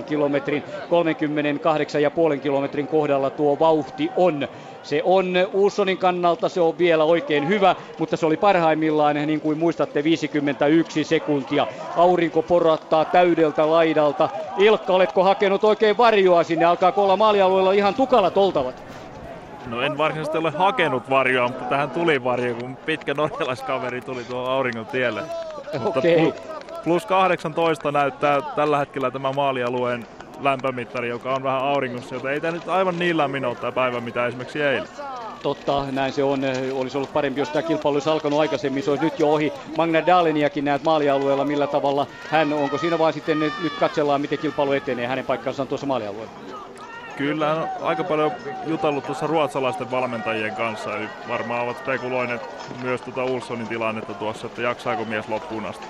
Kyllä, Magnar seisoo tuossa sinusta sellaisen parikymmentä metriä. Norjalainen Magnar Daalen päävalmentaja. Hänellä on tuo liivi, joka oikeuttaa, niin pantu tuohon sitten kiinni tuohon rinnan etumukseen. Päällä sitä liiviä hän ei pidä, mutta sillä tavalla osoittaa, että hänen paikkaansa on juuri päävalmentajana siinä, missä on. Ja nyt tullaan 39,5 kilometriin. Rönning 34 sekuntia. Legov heti perässä. Kolonia, Rickardson, Vyliksanin, Yoshida Japanista, Södergren, Poltoranin, Wilbrich, Angerer, Bauer ja Northug 15, 41 sekuntia. Lari Lehtonen ei ole, kun 47 sekuntia on kulunut, ei kestänyt siinä. Lehtonen on nyt 23. 58, 59 sekuntia. Manifikaa 3 sekunnin päässä. Di Centa jo 10 sekunnin päässä siinä edessä, siellä 21. Ja Besmercni, josta ei tänään ollutkaan mitalitaisteluun, 24. Ainoalla matkallaan täällä Noah Hoffman 25. 1.09. Hän oli kärjessä, kun lähdettiin tavallaan jo heti hyvää loikkaa, mutta Lehtosella hyvä hiihto. Nyt alkaa matka hänelläkin painaa. Ja Uussonia odotellaan maalialueelle. Mulla on sellainen kohta, missä voidaan oikeastaan tuossa, kun hän laskee nyt Sortsin liukuun ja siitä tuohon Sortsin mäkeen, niin mulla on sellainen hyvä kiinnekohta. Katselin sen, missä muut tulevat ja missä hän oli edellisellä kierroksella, niin pystyn sanomaan ihan tarkasti, että paljonko se matkamääräisesti ylämäkeen oli, kuinka paljon joukko on saanut häntä kiinni. Hänhän näkee tuossa ampuessaan sitten tuohon nousuun, päästessään siihen, niin hän näkee, miten muut tulevat vastaan luistavin suksin ja ovat jäljessä, joten tuo on molemmille osapuolille selkeä katsonnan paikka ladulla sekä Ulssonille että pääjoukolle, jonka huuto, ja siinä tuo pääjoukko sitten laskee, ja se on ottanut kiinni, se on ottanut tuossa ylämäessä kiinni matkallisesti noin 25 metriä, ei yhtään enempää 8,5 kilometrin matkalla. Niin, tuo nyt vähän vaihtelee sen mukaan aina, että kuka siellä on vetovuorossa, ja ei tuo Rönningin työ mitenkään näyttänyt siltä, että hän tekisi voimakkaasti töitä tällä hetkellä. Ja Uusson ylämäessä. Tämä mäki on nyt tärkeä. Miten hän pääsee viimeiselle kierrokselle? Ei kestä ladulla. Tulee haarakäynnillä ylöspäin. Käsissä ei näytä olevan ihan paras voima, mutta vielä pystyy painamaan niistä. Onko käsien käyttö hyvää? No onhan se toki lyhentynyt tuo paljon tuo käsien liike siitä, mitä se on ollut alussa ja liuku lyhentynyt, mutta on se todennäköisesti kelikin myös päivän mittaan huonontunut siitä, mitä se oli, kun lähdettiin liikkeelle aamulla, että silloinhan oli vielä tuommoinen rapsakka jäinen tuo ladunpinta ja nyt tässä mennään tätä sortsin nousua ylös ja kohta me nähdään sitten, kun tulee tänne maalille, että mikä tuo ero on, että tuliko tuossa alamäessä hyötyä mitään siitä, että kun porukka sai laskettua yhdessä alaspäin. Lari Lehtonen hiihtää nyt mäkeen Magnificanen perässä ja haukkoo hänkin ahnaasti tuossa eteenpäin. Päässä alkaa olla jo aika lailla mustaa, se on selvä. Mitään repäiseviä mietteitä ei voi olla, kun lähdetään viimeiselle kierrokselle. Ulsson tulee tänne maalille ja tulee Reijo kysymään tästä eteenpäin kilometrin välein sulta. Kestääkö Uussonin veto maailmanmestaruuteen asti? Tästä tulee nyt jälleen tuo kysymys. Mitä sanot, kun hän on hiihtänyt 41,5 kilometriä? Jos pysyy tämmöisenä, niin kestää. Hyvät on mahdollisuudet. Kyllä, niin. Näin on, se oli diplomaattinen vastaus. Niin, mutta no, pysyykö se tämmöisenä? No sitähän me ei tiedetä. Me nähdään nyt tämä viimeinen suksen vaihto tässä näin. Eli viimeisellä kierroksella vaihdetaan suksia. Sitten kun lähdetään liikkeelle, niin tuolla pitkässä ylämäessä, niin siellä me voimme sitten 1,8 kilometrin kohdalla tällä lenkillä, niin pystytään sanomaan jo sitten. Annan sulle paremman vastauksen. Mutta Reijo, anna se nyt jo melkein. Mä sanon, että ei kestä. Pääjoukko kääntää tässä suksien vaihtoon. Uusson on vaihtanut sukset ja hän lähtee tuosta karsinasta ja kaikki tulevat Dario Kolonan johdolla. Ei, kaikki eivät tule sinne. Siitä menee jo ohi. Tällä numero 25 Daniel Rickardson. Hän on ainoa, joka menee ohi. Kaikki muut käyvät vaihtavassa. Samoin ohi tulee Jisi Magal, mutta kaikki muut hän vaihtavat. Hän tekee töitä kovaa tuo. Kyllä. Daniel Rickardson. Yrittää ajaa ihan kiinni suoraan melkein tuossa. Joo, nimenomaan. Ja sitten menee ehkä siihen tulpaksi tuolle pääjoukolle. Pääjoukko on nyt vaihtanut Kolonia, Legov, Poltoraanin menevät siinä. Samoin tulee perään Tobias Angerer ja hekin onnistuivat vaihtamaan sukset. Ero oli 29 sekuntia tultaessa tähän ja tuo vaihto on sitten tietysti oma lukunsa siinä. Mutta näin ollen Uusson painaltaa sinne ja hurjaa on yritys nyt takana siellä. Kuitenkin 29,7,5 minuuttia edelleen. Matti Heikkinen Georgin nousuun. Mattilla maailmanmestarillamme on tänään jälleen täysi työ. Hän sanoi, että ei koskaan aikaisemmin ole selvinnyt kunnialla 50 maaliin. Oli Liberetsissä 3-4 vuotta sitten silloin 6.30 kärkeen ja eroa nyt jää vähemmäksi tälle päivälle, mutta tuskainen on Matin taivaalla tänään. Siis Matin hiihto ei näytä yhtään tuskaiselta. Niin, täytyy sanoa, että hän pystyi hiihtämään kuitenkin sillä tavalla. Siinä oli jopa semmoista, niin kuin, että se... En minä nyt sano, että se nautinnollista oli, mutta se, että se ei ollut tuskallisen näköistä tällä hetkellä, jopa ihan rennon näköistä. Kyllä, mutta kyllä, minä nyt olen ihan periaatteessa eri mieltä, kun sinä tuosta noin, että kestää tuo Ulsson. No niin, no, mutta se on mukava. Niin, no niin, mutta niin, se on mukava. Niin. Se on mukava. Mähän on kannustanut sua koko ajan, että on vaan eri mieltä, että vaan mulle oikein luuta kurkkuu, jos siihen on tarvetta, niin se on ihan hyvä. Näin nähdään eri tavalla. Sulla varmasti on tosiaan tuo valmentajan kokemus ja tietotaito ja täältä selostamosta on niin helppo näitä katsoa. Uusson ottaa juomaa ja se on tärkeää saada. Muut ruotsalaiset ovat reitin varrella valkoisissa hiihtoasuissaan ja kannustavat häntä. Mitä näitä? Nämä pienet horjahtelut kuvastaa sitä, että alkaa olla pikkusen niin kuin tasapainon kanssa ongelmia, että se kertoo vähän siitä, että ei ole enää niinku ihan, siinä voi olla chippaaminenkin lähellä. Ja Lari Lehtonen sitten, kun tuossa on Tero Similä tuossa mäessä ja Terolla tietysti liike käy kyllä jo. Käy hitaammaksi. Hän ei Heikkisen vauhdissa ei pystynyt. Heikkinen 27.245 ja uran paras arvokisa 50 tässä on menossa hänellä. Siinä on kaksi kovaa hiihtäjää. Tulee Pirttuuseen, tulee Matti Heikkinen ja Alex Haavi. Kyllä. Alex molemmat vaihtaa viimeisen kerran sukset ja kyllä täytyy sanoa, että tuo Matin hiihtäminen, niin kyllä se näyttää oikeasti hiihtämisen. Hellneri tulee siinä perässä. No niin, ja kovia jätkiähän täällä on. Kyllä, nimenomaan. Kyllähän siinä parhaansa yrittää tänään ja nopeasti vaihtaa sukset ja tekee heti 5 metriä eroa tuossa edessä Harviin. Ja sitten Sami Jauhojärvi. Samilla on mahdollisuuksia ottaa Tero Similä kiinni. Tai me ei ihan tuosta kuvasta tietysti voida tietää, että millä tavalla tuossa mentiin. Mutta katsotaan se tuohon 41,5 kilometriin tänne maalialueelle. Siinä tarkka väliaika ja kuinka paljon eroa on. No Samin kommentti voi melkein niin kuin jo etukäteen sanoa, että mitä ajattelee. Sanoa, että meillä tuudetkin hiihtää. Kyllä, totta. Se on näin. Siitä ei saatu mitään. Hän ajatteli täällä.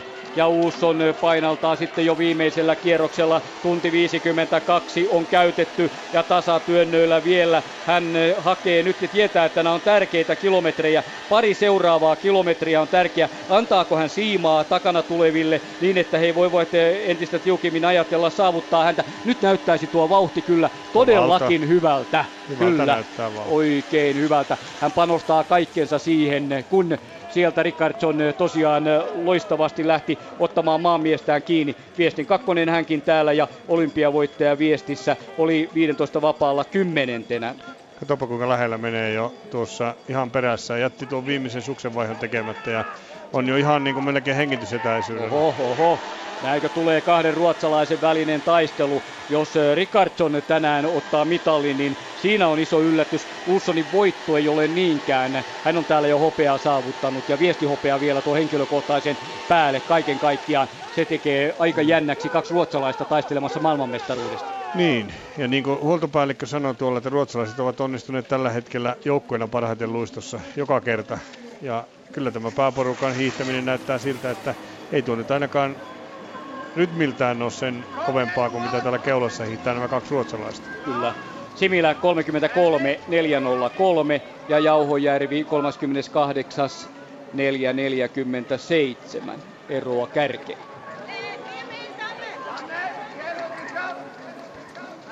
Jauhojärvi kävi vaihtamassa sukset kyllä. 15 sekuntia ero. Joo, täällä. No niin, keulassa. Ulsson vastaan Rickardson. Joo, 15 sekkaa ero. Ai, kyllä. No kelpaako tuore jo sinulle, jos sitten Rickardson saa hänet kiinni, niin onko se sitten meille tasapeli, että ei, yksi ainakin no, sai kiinni? Vai olenko minä niskan päällä siinä? Oot. Olenko? Silloin mä sanoin, että tuo pysyy tuo ero. Näin se menee. Katsotaan, jännittävää on. Ruotsalaisten hieno päivä toistaiseksi. Norjalaiset ovat juhlineet täällä, mutta 50 on nyt sitten ruotsalaisten vauhti. Ja sitten nähdään pääjoukkoa, jossa tulee todennäköisesti Rönning. Rönning tulee edelleenkin. Sitten on Vyleksanin Legov. Vyleksaninkin hiihtelee ilman Mösaa tänään, joten ei ole hänelläkään paljain päin. Legov siinä ja sitten italialainen Poltoranin ja Northug siellä varmaan myös. Huolto kannustaa 43,6.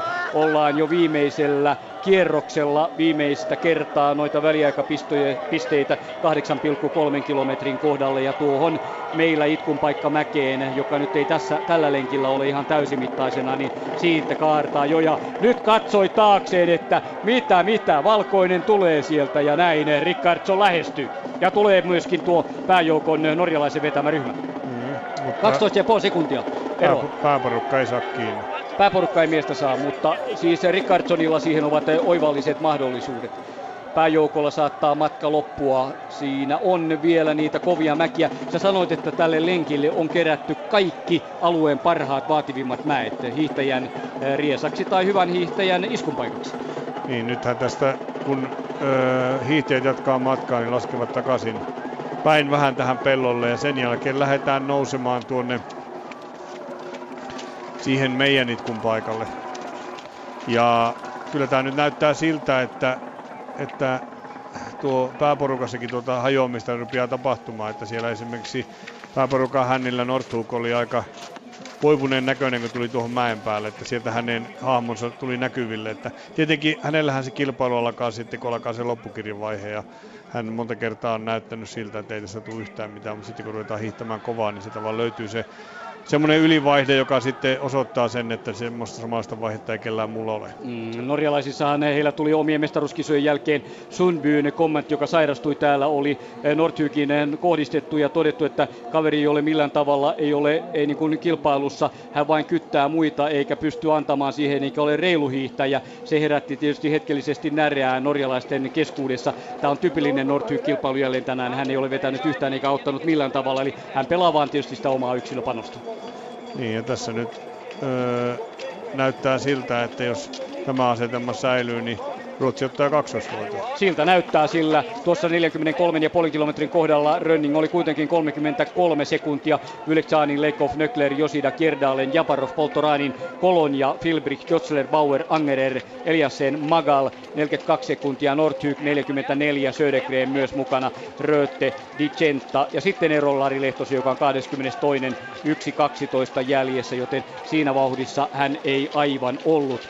Varjon paikkaa alkaa löytyä sinne. Kyllä paljon tietysti yritetään, mutta matka saattaa armahtaa Johan Ulssonin. Kuinka se armahtaa sitten Daniel Rickardsonin kohden? Jos miehet tulevat yhtä aikaa tänne, Rickardson saattaa olla vahvoilla, koska hän on takaa tullut ja voi odottaa hetken aikaa Ulssonin kannassa, hengähtää, jos hän tuon miehen työn tekee ja ottaa karkulaisen kiinni. Niin, nyt lähdetään tuonne ylänousuun, jossa tulee sitten, tämä päättyy tuohon tämän lenkin koko laturverkoston korkeimpaan pisteeseen ja tulee pitkä jyrkkä pätkä. Se oli hieno nousu, kun kierrettiin sitä. Isot kiitokset vielä, että väkisin raahasit minut sinne tuon yhden kilpailupäivän jälkeen. Hyvin hänellä suksi nousi vielä, kun ajatellaan, että hän haki haarakäynnillä, niin siinä tuli sitä eroa, eli jalka nousi ja kädet käyvät. Niistä krampeista, mistä hän venytteli, niin niistä nyt ei ole minkäänlaista merkkiä, että niitä olisi tullut. Ja sitten mutkaan tulee puolestaan Rickardson sinne, näkee selän, että tuo mies pitäisi saada kiinni ja maailmanmestaruus on käden ulottuvilla. Ja sitten tulee venäläiskaksikko tuota pääjoukkoa tuskallisen hitaasti ajatellen heidän mahdollisuuksiaan maailmanmestaruuteen tänään. Mutta ei saa Rickardson kiinni Ulsson. Ei saa vielä, ei ole yhtään. Ei saa kiinni. Joo. Ei tuo ero enää pienene, että ennemmin täältä tulee tämä pääporukka ja ottaa Rickardsonin kiinni. Mikä Ulssonin vauhdistelu, kun katsomme häntä, niin mikä hänen olemuksestaan näyttää siltä, että se on loistavaa hyvää hiihtämistä, että hän kestää. Mikä sulle antaa sen merkki? Hänellä on hyvä edelleenkin tuommoinen elastinen ponnistus, jossa on hyvin päkiä käytössä. Näyttää helpolta tuo hiihtäminen. Päinvastoin kuin Rickardsonin hiihtäminen nyt hyytyy siitä, miltä se näytti, kun hän lähti hiihtämään kiinni. Että sillä tavalla venäläiset on jo tuossa ihan muutaman 10 metrin päässä takana. Joo, ottavat kiinni venäläisten johdolla. Rickardson naputetaan kiinni. Hän kuitenkin voi jälkeenpäin, vaikka menettää tässä ehkä mitalin. Hän voi jälkeenpäin kuitenkin ajatella sitä, että tuli yritettyä. Ei jää mitään jossittelua. Northugin kohdalla tietysti tämän päivän tilanne, niin hän on jo varmaan saanut täältä sen, mitä halusi. Ei hänellä ollut tässä kisassa, hänellä ei ollut sanan sijaa ja tuossa tulee niin kaukana sellaisella menolla, että ei tänään vaikka minkälaista lyöntiä löytyisi, niin ei ole tästä miehestä mitalimieheksi. Niin, vähän suksi tuossa tökki ylämäessä. Mutta Northug on semmoinen hiihtäjä, että parempi olla vannomatta mitään.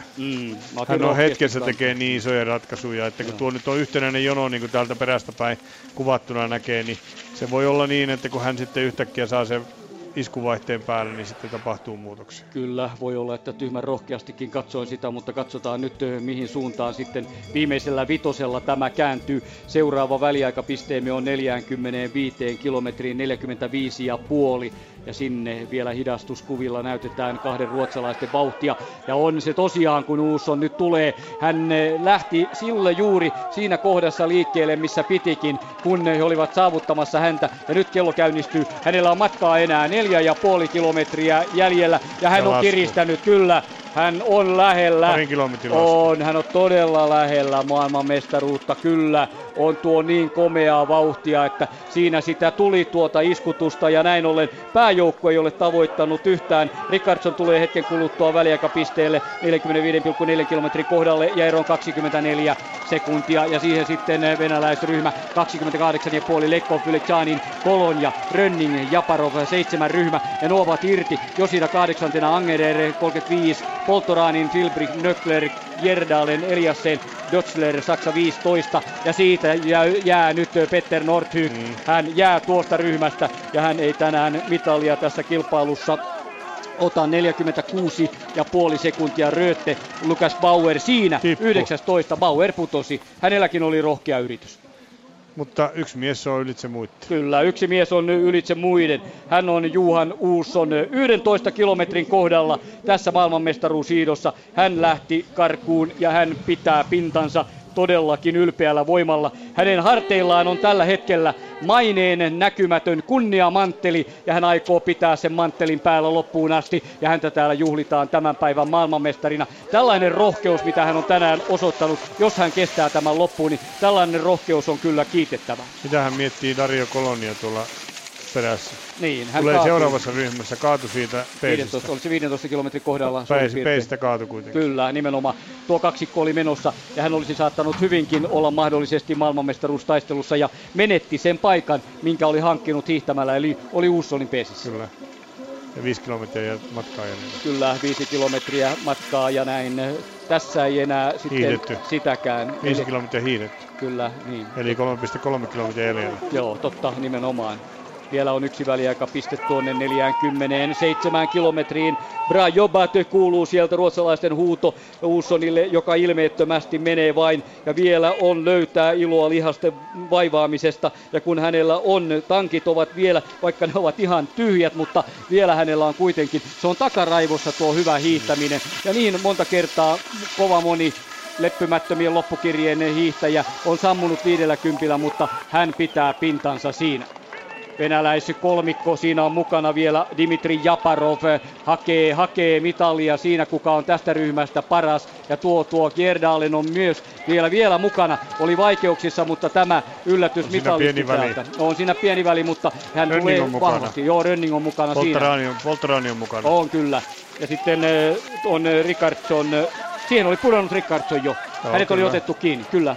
Mutta Ulssonia ei oteta kiinni. Ulssonia ei oteta kiinni, tulee ladun ulkona. Ja sinä kysyt aina kilometrin välein, minä sanon. Kyllä, ja näkisittepä Reijon ilmeen tällä hetkellä, miten tyytyväinen mies. No en oo. No en oo. Kyllähän sä nyt siinä olet tietysti. Ei, jos ruotsalainen voittaa, niin se koskaan ole tyytyväistä.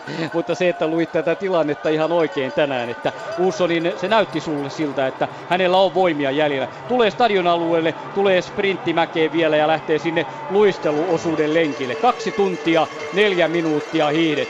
Se eihän se perustunut mihinkään asiantuntemukseen se minun vastaus. Eikö vain siihen, että oli eri mieltä kuin sinä? Niin. Ihan vaan siitä iloa. Joo, sen takia pelkästään. Joo, no kyllä mä katsosin tämän ihan omalla tavalla, niin tämän näin. Ja pääjoukko sitten sinne, näkeekö karkulaista? Ei näe. Tuolla ei näe sprinttimäessä. Siellä ihan nippa-nappa voi just pilkistää tuolta yläosasta. Kyllä, juuri. Valkoinen haamu menee sinne ja koko ajan ollut selkä tavoitettavissa. Nyt lyövät niin paljon kuin vain ikinä Alexander Lekovin lyödessä tuota tahtia, niin nyt panevat tuohon mäkeen niin paljon kuin vain ikinä löytyy. Kolonia katselee, että sinne menee Poltoraanin ladun ulkopuolelle. Sieltä meni myös muuten Ulsson mielestäni tuota reunalenkkiä ja katsoo sinne. Nojataan raskaasti sauvoihin. Yleksainen on mukana siinä myös ja norjalaisista sitten Rönning. Ja mitenkäs oli tuo Holmenkolle niin viime kevään kisa, niin ketkä oli ne 2 parasta? Rönning voitti siellä. Ja kuka oli toinen? Kolonia hävisi 60. Sundy, Yleksanin, Legov sitten ketä mukana, Legov 7, Uusson 8. Joo, ja tuossa samassa ryhmässä nyt peräkkäin hiihtivät sitten Rönning ja Kolonia. Totta, taka-ajoporukassa. Joo. Mutta kyllä tämä nyt näyttää niin hyvältä tämä Ulssonin hiihto, ei tässä mitään katkeamista tule. Ei tätä voi hiihtämällä hiihtää kiinni. Ei, matka loppuu, vaikka matka se koskaan lopukaan, niin, vaikka se on se 50 kilometriä, mutta karkulaisten kannalta tai pääjoukon kannalta ehkä niin loppuu kesken. Se on niin kuin tyhmä sanoa, että matka loppuu kesken. Kun kaikki tietävät, että se matka oli 50 kilometriä, miksei sitä aloiteta sen verran aikaisemmin, että ei tarvitse sanoa, että matka loppuu kesken. Juuri. En mä usko, että tuossa nyt kukaan edes sanoo pääjoukossa niin, että olisi saavutettu mies, jos olisi vielä hiidetty 20 kilometriä lisää. Näin, se on 50 on hiidettävänä ja oi miten komealla tekniikalla. Kyllä, se tulee, se on monien satojen tuntien vuodessa. Onko vuosimäärä 1000 tuntia suurin piirtein, 900 tuntia? Paljonko sitä pitää hiihtää, että tuohon pääsee per vuosi ja yli 10 vuotta? Niin, mehän ei tarkkaan tiedä, mutta kyllähän tuo harjoittelu työmäärä on se, joka ratkaisee, ja hän on niitä, jotka teki ihan tänne uupumukseen asti muutamana vuonna töitä ja oli ylikunnossa ja tuskaili sen kanssa, että miten tässä jaksaa tehdä, mutta sitten se rupesi kantamaan hedelmää ja nyt löi Kolonia vauhtia. Kolonia lähti sinne, hän haluaa... Ja nyt tuo katkesi tuo kärki, takaa-ajava porukka. Nyt on mielenkiintoinen nähdä, mitä tapahtuu, koska nyt alkoi selkeä loppukiri tuolla takaa-ajoporukassa. Mutta ei ole matkaa, ei ole sitä. Tullaan seuraavaksi 46,8 mielenkiintoinen kilometrin nähdä, Ulsson kattelee tuonne taaksepäin. Eli kysyn taas sinulta, saadaanko Ulsson kiinni? Ei.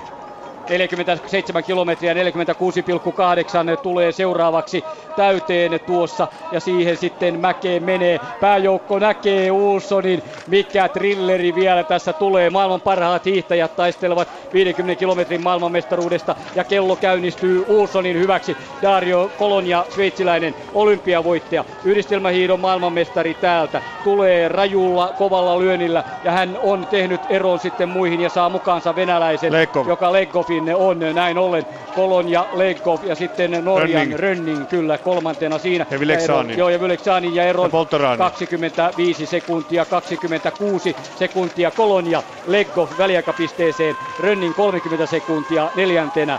Viides on Poltoranin 33 sekuntia.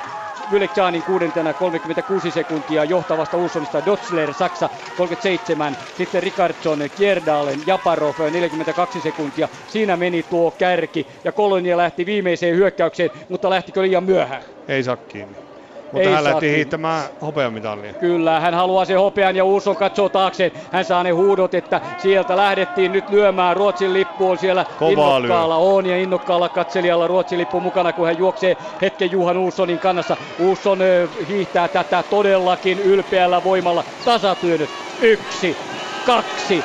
Näin. Ja vatsa pumppaa siinä ja sitten näytetään Kolonia sekä tosiaan Legov, jotka tulevat tuolla vauhdikkaan laskun ja tulevat hetken kuluttua tänne maalialueelle, josta tuohon mennään sitten seuraavaksi. Ja näin pääsee laskemaan Sortsin lasku. Kilometri on matkaa enää maaliin. Vähän enemmän. Tuosta vielä notkahdus. Ei tule brinkkejä, ei tule brinkkejä. Se brinkki nitkahti täällä siis tosiaan 2003 viestissä ja Ruotsi jäi kolmanneksi. Ei tule brinkkejä, sanoo Reijo Jylhä. Ja niin kaukana on kaksikko sitten. Hän laskee tuossa, pääsee hevosen kengästä kääntämään, kun nyt tulee Kolonia laskuun. Se on Ulssonille kaikki hyvää. Hän johtaa matkassakin vielä 200 metriä tuohon mäkeen mentäessä. Ruotsalainen voittaa tänään maailmanmestaruuden viimeiseen mäkeen. Hänen pitäisi jäädä sinne elmomaisesti polttelemaan piipullinen, jos hän haluaisi panna ihan kireäksi. Näin Ulsson tulee vielä valkoisissaan. Keltaiset lasit siinä, lasikehykset ja sitten iskee mustat tummat hanskat käsissään. Iskee tuohon mäkeen vielä ja tietää nyt voittavansa tämän kilpailun. Haarakäynnille menee 2 tuntia 9 minuuttia on Val di Fiemme 50 hiidetty ja rohkea Johan Ulsson on maailmanmestaruudessa todellakin erittäin lähellä. Kolonia haluaa sen hopean, tulee sinne. Kolonia nousee mustissaan tuohon ylösmäkeen ja se on se kysymys, minkä Reijo esitti. Mikä olisi ollut Kolonian panos tänään, jos hän ei olisi kaatunut Ulssonin vauhdista noin 15 kilometrin kohdalla ja on hopeassa. Kyllähän hopean ottaa, sen hän varmistaa, kun Johan Ulsson vie maailmanmestaruuden. Ja Poltorani nousee kyllä vielä taistelemaan pronssista. Kyllä, eikä Rönningkään ole kaukana. Rönning on siinä niin, kolmikko. Mutta Poltorani ohitti Rönningin tuossa nousualla. Kyllä, nimenomaan, mutta Rönning seuraa siinä vielä. Ja 200 metriä Johan Ulssonilla maaliin. Ja tämä rohkea, tämä maailman paras 50 kilometriä. Ja katkaisee Petter Northugin pitkän kolmen putken kaulan. Ja tulee ja nauttii ja nostelee käsiään. Hän karkasi tosiaan maailman parhaalta 11 kilometrin kohdalla. Ja nyt hän on ykkönen. Nyt hän voittaa maailmanmestaruuden Val di Fiemmessä Italiassa. Millä rohkealla, ennen näkemättömällä hienolla teolla tulee ja katselee taakseen. Ja Dario Kolonia on viimeisellä suoralla, häviää 100 metriä, mutta Ulssonhan vain nautiskelee. Ruotsalainen nautiskelee ja tulee viimeisen metrin. Ja nyt hän nostaa siinä kätensä puoliasentoon ja on voittaja. 20.41 on tuo aika. Ja sitten Dario Kolonia tulee perässä. Hän ratkaisi kakkosian ja Poltoranin on tämän päivän pronssilla. Kyllä, hän ohitti venäläisen, norjalaisen. Poltoranin tulee maaliin puolestaan siinä niin Kolonien jälkeen ja on tyytyväinen siitä. Mitali tulee hänellekin. Legov 4, Rönning 5. Rönning häviää 20 sekuntia ja uutta taistelua 5 jälkeen. Seuraavaksi tulee Gerdalle jälleen huippuhiihto. Kyllä. Mieletön nousu. On ja sitten saksalainen ja siihen Vyleksaaniin sen jälkeen. Dötzler 7, Vyleksaaniin 8, 34 sekuntia ja nyt alkaa äijää tulla niin kuin tähän kilpailuun kuuluukin. Ulssonia haluttaisiin kuvaan tuosta myös. Ja sitten katsotaan tuolta Lari Lehtonen mäestä. Lari nousee myös viimeistä mäkeä, saa urakkansa päätökseen. 13 on tullut. Rickardson oli 10, Wilbrich 9, Japarov, Yoshida, Angerer 13, Eliasseen 14, Norja sitten Södergren siinä ja tuolla Lari Lehtonen mäessä. Kyllä on raskas noja, mutta täytyyhän se 50 jossain tuntuakin. Se on ihan varmaa niin. italialaisista loppusuoralla. Seuraavaksi on Giorgio Di Centa, kaksikertainen olympiavoittaja, veteraanihiihtäjä. Täällä jälleen yritti parhaansa, oli yhdistelmäkisan 16 ja viestissä tuli se 4. ja hän on kohta maalilinjalla. Nockler kuitenkin parempi hetken italialaisista, 18, Di Centa 19, Röte oli 17, 1.08, Lukas Bauer tuossa 16. Näin se on, Reijo, oli huima. Ja katsopa kuka tulee nyt seuraavaksi maali. Ja seuraava, Petter Northug, hyvä huomio. Ja kiittää yleisöä. Kyllä, hän kiittelee siellä. Näin katkeaa Northugin kunnia. Meno tällä 50. Täällä upeat kisat, mutta tässä ei enää voima riittää. Ja seuraava, kuka tulee hänen jälkeen maaliin? Lari Lehtonen. Jaa. Niin, kyllä. Reijo heittää kysymyksiä ja yritän vastata parhaani mukaan. Näin on. Katsotaan kiikarilla tuo Lari veto vielä. Matti hiihtää. Kyllä, Matti tulee hiihtämällä maaliin. Kyllä, viimeiseen mäkeen. Niin, eikä mitään, ei mitään poikki. Kato, mikä isku. Heikkinen vetää vielä aivan tosissaan sinne. Joo. Hyvä, loppukirja. Niin pitää olla. Tämä on Matille voitto tämä, että hän hiihtää 50 maaliasti ja on, ei tässä ole passattu tänä päivänä. Ei. Täällä on hiihty koko matka. Kyllä. Ura Matti jaksaa. Matin kestävyys on parantunut selvästi. On kyllä. Hieno vaikka juttu. Ei sijoitus ole mikään mieletön, mutta se on Matilta voitto. Se on. 50 on katkaistu niska, että ei pysty hiihtämään 50. Kyllä, voittaa oman itsensä. Kyllä. 2009, 6,5 minuuttia kärkeen silloin, tänään aivan toisenlainen. Lari Lehtonen jälleen ihan 20 hujakoilla, oli 22, 2.11, Northug 2.01, siinä 21. Sitten tulee Besmersni, venäläinen, tälle matkalle vain keskittynyt 23. Magal oli tuossa Di Centan ja Northugin välissä. Ja Heikkistä odotellaan sitten seuraavaksi, ja niin Matti kiskoo vielä viimeiset tasatyönnöt tuolta mäen päältä alas, laskettelee ja hänen urakkansa päättyy. Tulee hyvän näköistä 1, 2, 3. Näin työntelee vielä tämän kilpailun päätteeksi. Tuossa kello käy, mutta mitäpä väliä sillä. 3.20 Heikkiseltä myös tänään. Vielä kaiken urakan jälkeen itsensä voittaminen sisukkaasti tämän kilpailun päätteeksi. Viimeinen 5 metrin ja Heikkinen maalissa näin. Hän on 25 tänään, häviää voittajalle 3 minuuttia 30 sekuntia, mutta se oli vahvaa tuloa. Eikä tullut yö. Ei tullut yö. Kuulijat ihmettelee, että mitä me tässä nyt hehkutetaan näitä sijoituksia, mutta se on ollut käsittämätöntä Matilla se, että Matti on niin kuin joka kerta, niin se yö on tullut.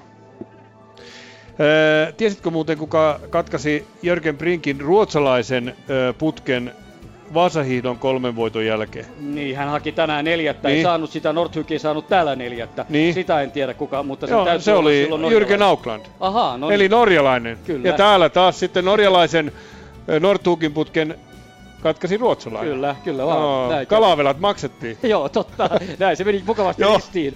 Totta. Ja Sami Jauhojärvi. Reijon katse kiintyy hetkeksi TV-kuvaruutuun, kun Sami Jauhojärvi tulee vielä siellä. Pipo on pysynyt. Suomen joukkueen tumma pipo päässä ja siinä mäkeä vielä nappaa eteenpäin. Todellakin tiukasti. Magnificaa piti Heikkisen muuten takanaan sitten tuolla vikalla kierroksella. Oli 24.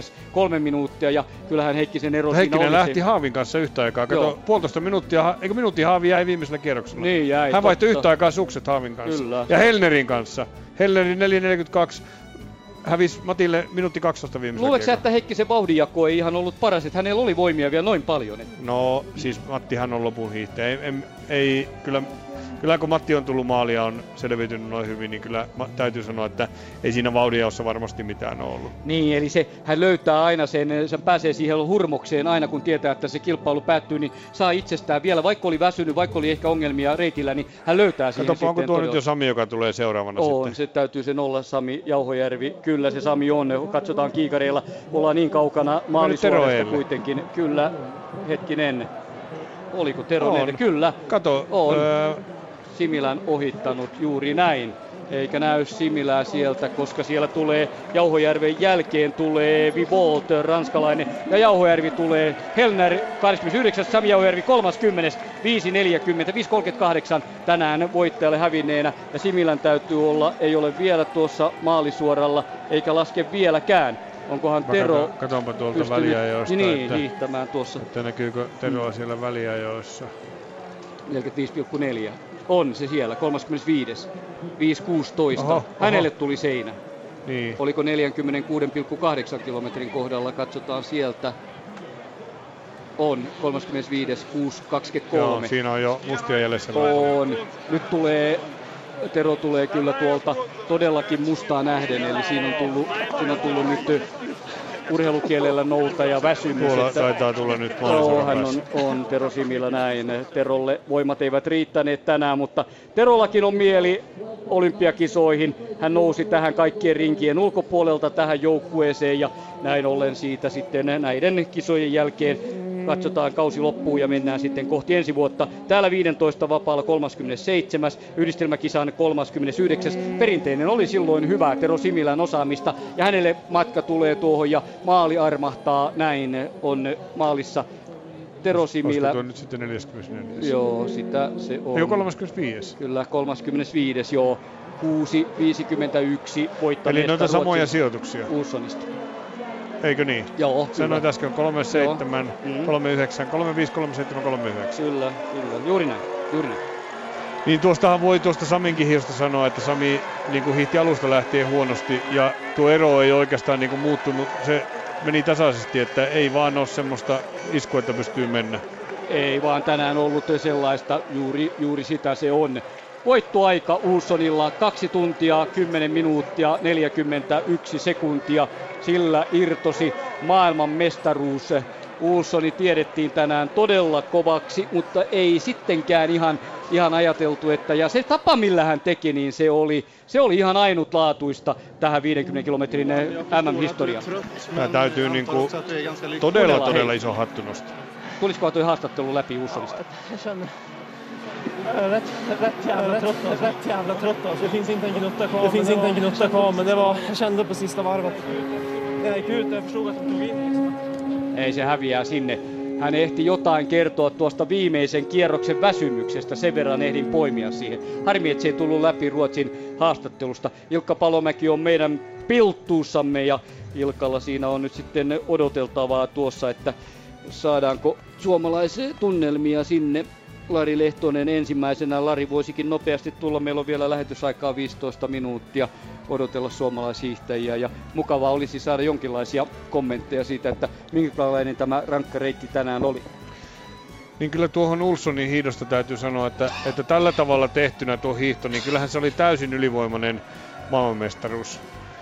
Että hänen hiihtonsa, tai oikeastaan hän sen alusti Anders Södergren ensiksi omalla irtiotollaan, ja sitten kun kun Ulsson jatkoi siitä samasta irtiotosta omalla hienolla suorituksellaan, niin ei jäänyt tänä päivänä epäselväksi, kuka on maailman paras mieshiihtäjä. Tämä kuningaskunta sai kuninkaan, että ihan oikeaan osoitteeseen meni.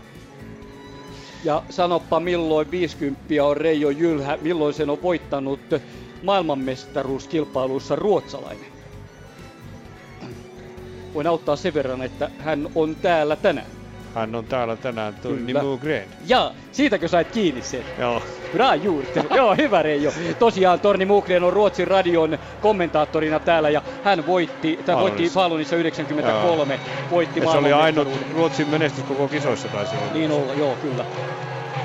Ne olivat Suomellekin hurjat kisat, niistä oikeastaan sitten tehtiin oikeat johtopäätökset ja lähdettiin tehostamaan tuota harjoittelua valmennusta. Se oli pohjanoteerausta siellä. 50.93 miehet keskeyttivät ja Jukka Hartonen hiihti itsensä sairaalakuntoon, mutta tuli maaliin asti. Ja Muukre voitti senkin. Niin, siitä vuodesta on kyllä ihan vääränlainen kuva kuitenkin, että silloin suomalaiset miehet on harjoitelleet ehkä koviten, mitä ovat harjoitelleet, niin silloin syksyllä ja oltiin hyvässä kunnossa, mutta siinä tehtiin se virhe, että sitten vielä hyvää kuntoa ruuvattiin vielä paremmaksi ja silloin tuli tuo ylimeneminen, että kaikki testitulokset näytti, että oltiin marras-joulukuussa vielä todella niin kuin menossa, niin kuin silloinhan lanseerattiin tämä kolmoisvoitto sinne tavoitteeksi ja se kolmoisvoitto jäi silloin saavuttamatta. Että siinä vuodessa oli myös paljon hyvää semmoista kokemusta, mitä sitten tulevina vuosina pystyttiin hyödyntämään seuraavien vuosien harjoittelussa ja sieltä muun muassa Mika Mylyläväinen sanoi, että hän sai sieltä niitä monia juttuja, joita hän sitten myöhemmin hyödynsi tulevien vuosien harjoittelussa.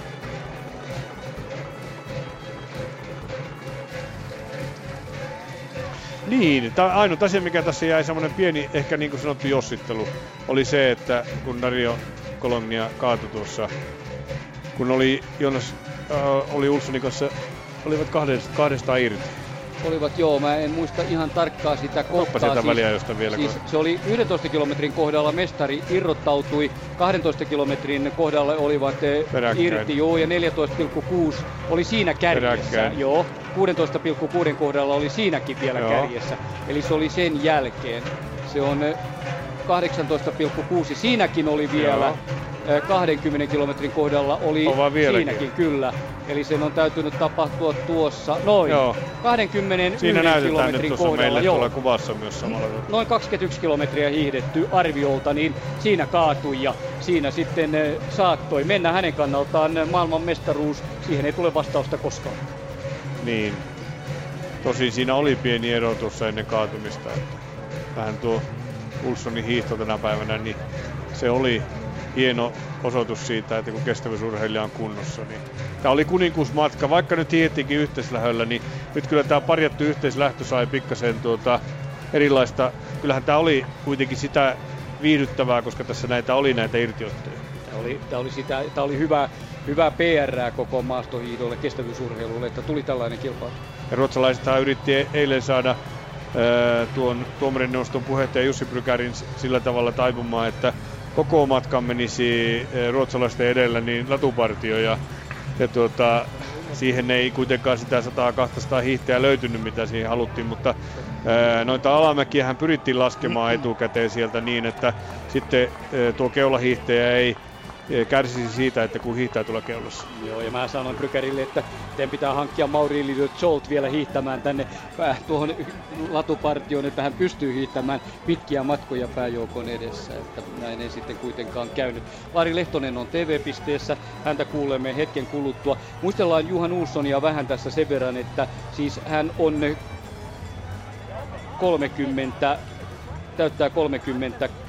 34 vuotta täyttää tuossa maaliskuussa 19. päivä. Kyllä, hän on jo tosiaan kokenut hiihtäjä, ollut pitkään mukana ja näin ollen tuota tietotaitoa on hänellä. Hän hävisi 12 sekunnilla 15 vapaan kilpailun Petter Northugille, siitä hopeaa. Voitti Davosissa 15 vapaa juuri ennen kuin tultiin tänne. Kaikki olivat siellä jo paikalla, mutta oli ehkä sen verran väsynyt. Se kilpailu otti niin koville, hän sai itsestään kaiken irti, että ei tullut tänne yhdistelmäkilpailuun. Tai oli täällä, mutta ei hiihtänyt sitä. Ja tuo oli varmasti oivallinen ratkaisu. Hänellä oli tänään voimia oikein roimasti muille vastattavaksi. Joo, ja nuo omat ennakkopelot tuosta lämpimästä säästä ja krampeista, niin ei sitten kuitenkaan osoittautunut kohtalokkaaksi, vaan hän pystyi tekemään hyvän suorituksen. Milloin muuten, onko sulla siinä tilastossa, milloin suomalaiset on viimeksi menestynyt tällä 50 kilometrin arvokisoissa? No, Ramsau tulee mieleen, Mika Myllylä. Voitto siellä Ramsaussa. Ja perinteinen. Niin, ja perinteinen, että mitäpä muuta sen jälkeen ei ole. Eihän meillä ole sä muistelit Teemu Kattilakoskia, joka oli MM-kisojen 8. esimerkiksi 2009, oli olympiakisojen 8. Eiks niin ollut? Täällä myös 2003. Joo, kyllä. Näin on. Niin oli joo, 2003 täällä. Lehtonen tulee. Ei ehkä olympiakisoissa sitä nyt muista, mutta 2x8. Lari Lehtonen haastattelussa. Lari Lehtonen 22.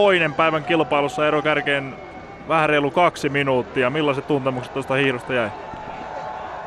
Ura on paras 50 varmasti ja uraan parhaat arvokisat. Voi olla tyytyväinen, että näin pystynyt kärkiletka tai pääletka mukana tulemaan loppuun. 40 pystyin olemaan siinä ja sitten ei varsinaista katkeamista tapahtunut, mutta muut lisäsi vauhtia, itse ei pystynyt sitten lisäämään. Mä uskon, että vielä joku vuosi 2 reeniä, niin mä pystyn tulemaan siinä kärkiporukassa ja kaikki on mahdollista, miksei vaikka voittaakin tämmönen kilpailu. Oliko se alusta asti taktiikka, että lähdet yrittämään sen kärkiryhmän mukana? No ei tämmöiseenkin saa tulla hiihtämään sijaa 20 tai 40. Kyllä se taistellaan niin hyvästä sijoituksesta pystyy, että turhastaan lähtee kattelemaan sillä perällä, että jos joku muu katkee sitä, yrittää vaan muuten mukana niin pitkään kuin pystyy ja mahdollisimman rentoa hyvää hiihtoa. Ja tehdä kaikista. Paljon puhuttiin, että olosuhteet olivat rankat ja tietenkin nuo suksen vaihdotkin tuovat yhden lisäelementin, niin millainen suksi ja millainen keli oli tänään hiihtoa? Oli todella hyvät sukset tänään, taktiikka sukseen vaihtosuhteen onnistui tosi hyvin, että huoltoryhmälle todella iso plussa, että tosi hienoa ja kovaa työtä ovat tehneet ja oli aivan mieletön suksi tänään. Niin sanoikin tuossa, että uran parhaat arvokisat. Jäikö semmoinen fiilis, että se kuntohuippu ikään kuin pystyttiin rakentamaan oikeaan paikkaan? No kyllä kaikki SM-kisojen jälkeen on mennyt niin nappi kuin vaan voi mennä, että siihen asti oli enemmän ja vähemmän vaikeaa. Ja sen jälkeen hyvä harjoituspätkä ja hyvä valmistautumisleiri ja terveenä pysynyt. Ja ei voi muuta sanoa, että onnistuttiin mahtavasti. Entä sitten tulevaisuus? Tämä varmasti antaa uskoa jo Sotsin olympiakisojakin ajatellen. No joo, vuosi kovaa työtä ja kehittyä pitää. Että siellä on totta kai ensi kaudella tähtää ja mahdollisimman kovia tuloksia pöytään. Toivotaan näin. Kiitos haastattelusta. Kiitos. Näin Lari Lehtonen. Jarmo, eikö me annetaan Larille puhtaat paperit tästä kisarupiommasta, että Juuri. Larillahan oli tasaiset suoritukset ja hiihti omalla tasollaan täällä koko ajan, että tietenkin suomalaiset on tottunut noihin kovempiin suorituksiin ja kovempiin sijoituksiin, mutta Lari kuitenkin ylsi ihan ylivoimaisesti uransa parhaimpiin arvokisoihin ja sitä kautta niin saa kyllä varmasti suomalaismiehistä puhtaat paperit täältä näistä kisoista. Näin me annetaan 15 vapaan 22. 19 hävisi mestarille yhdistelmän 26. Ja tässä kisassa oivallisesti kilpailussa mukana aivan loppuun asti kaikki pelissä mitä vaan ikinä löytyy ja tämän kilpailun 22. voittajalle. Hyvä hiihto. Lari, toivottavasti hän löytää vielä vähän enemmän tuohon. Saa itsestään irti, kehittyy pikkasen, koska nyt täytyy ottaa se askel siihen ihan huipulle. Hän on hyvin tulossa. Hän hiihti Tuudeskiinkin komeasti loppuun asti. Jaksoi loppunousussa hyvin, joten hänellä on kyllä tuloa ja menoa. Nyt tulee muuten Matti Heikkinen tuolta.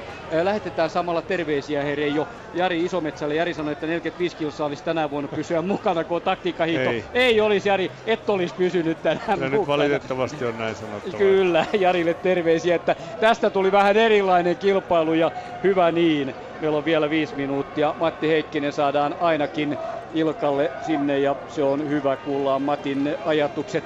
Heikkinen tänään 25.3.30 ja uran paras 50 sedellinen oli edelleen 2009, jolloin hän oli 37. Ja Ilkka, maailmanmestari haastattelu vaan Heikkinen siihen. Joo, odottaa vielä hetki. Heikkinen antaa tuossa sukset huollolle ja vaihtaa siinä muutaman sanan vielä. Odotellaan, katsotaan jos satasi. Sen jälkeen Matti tuohon.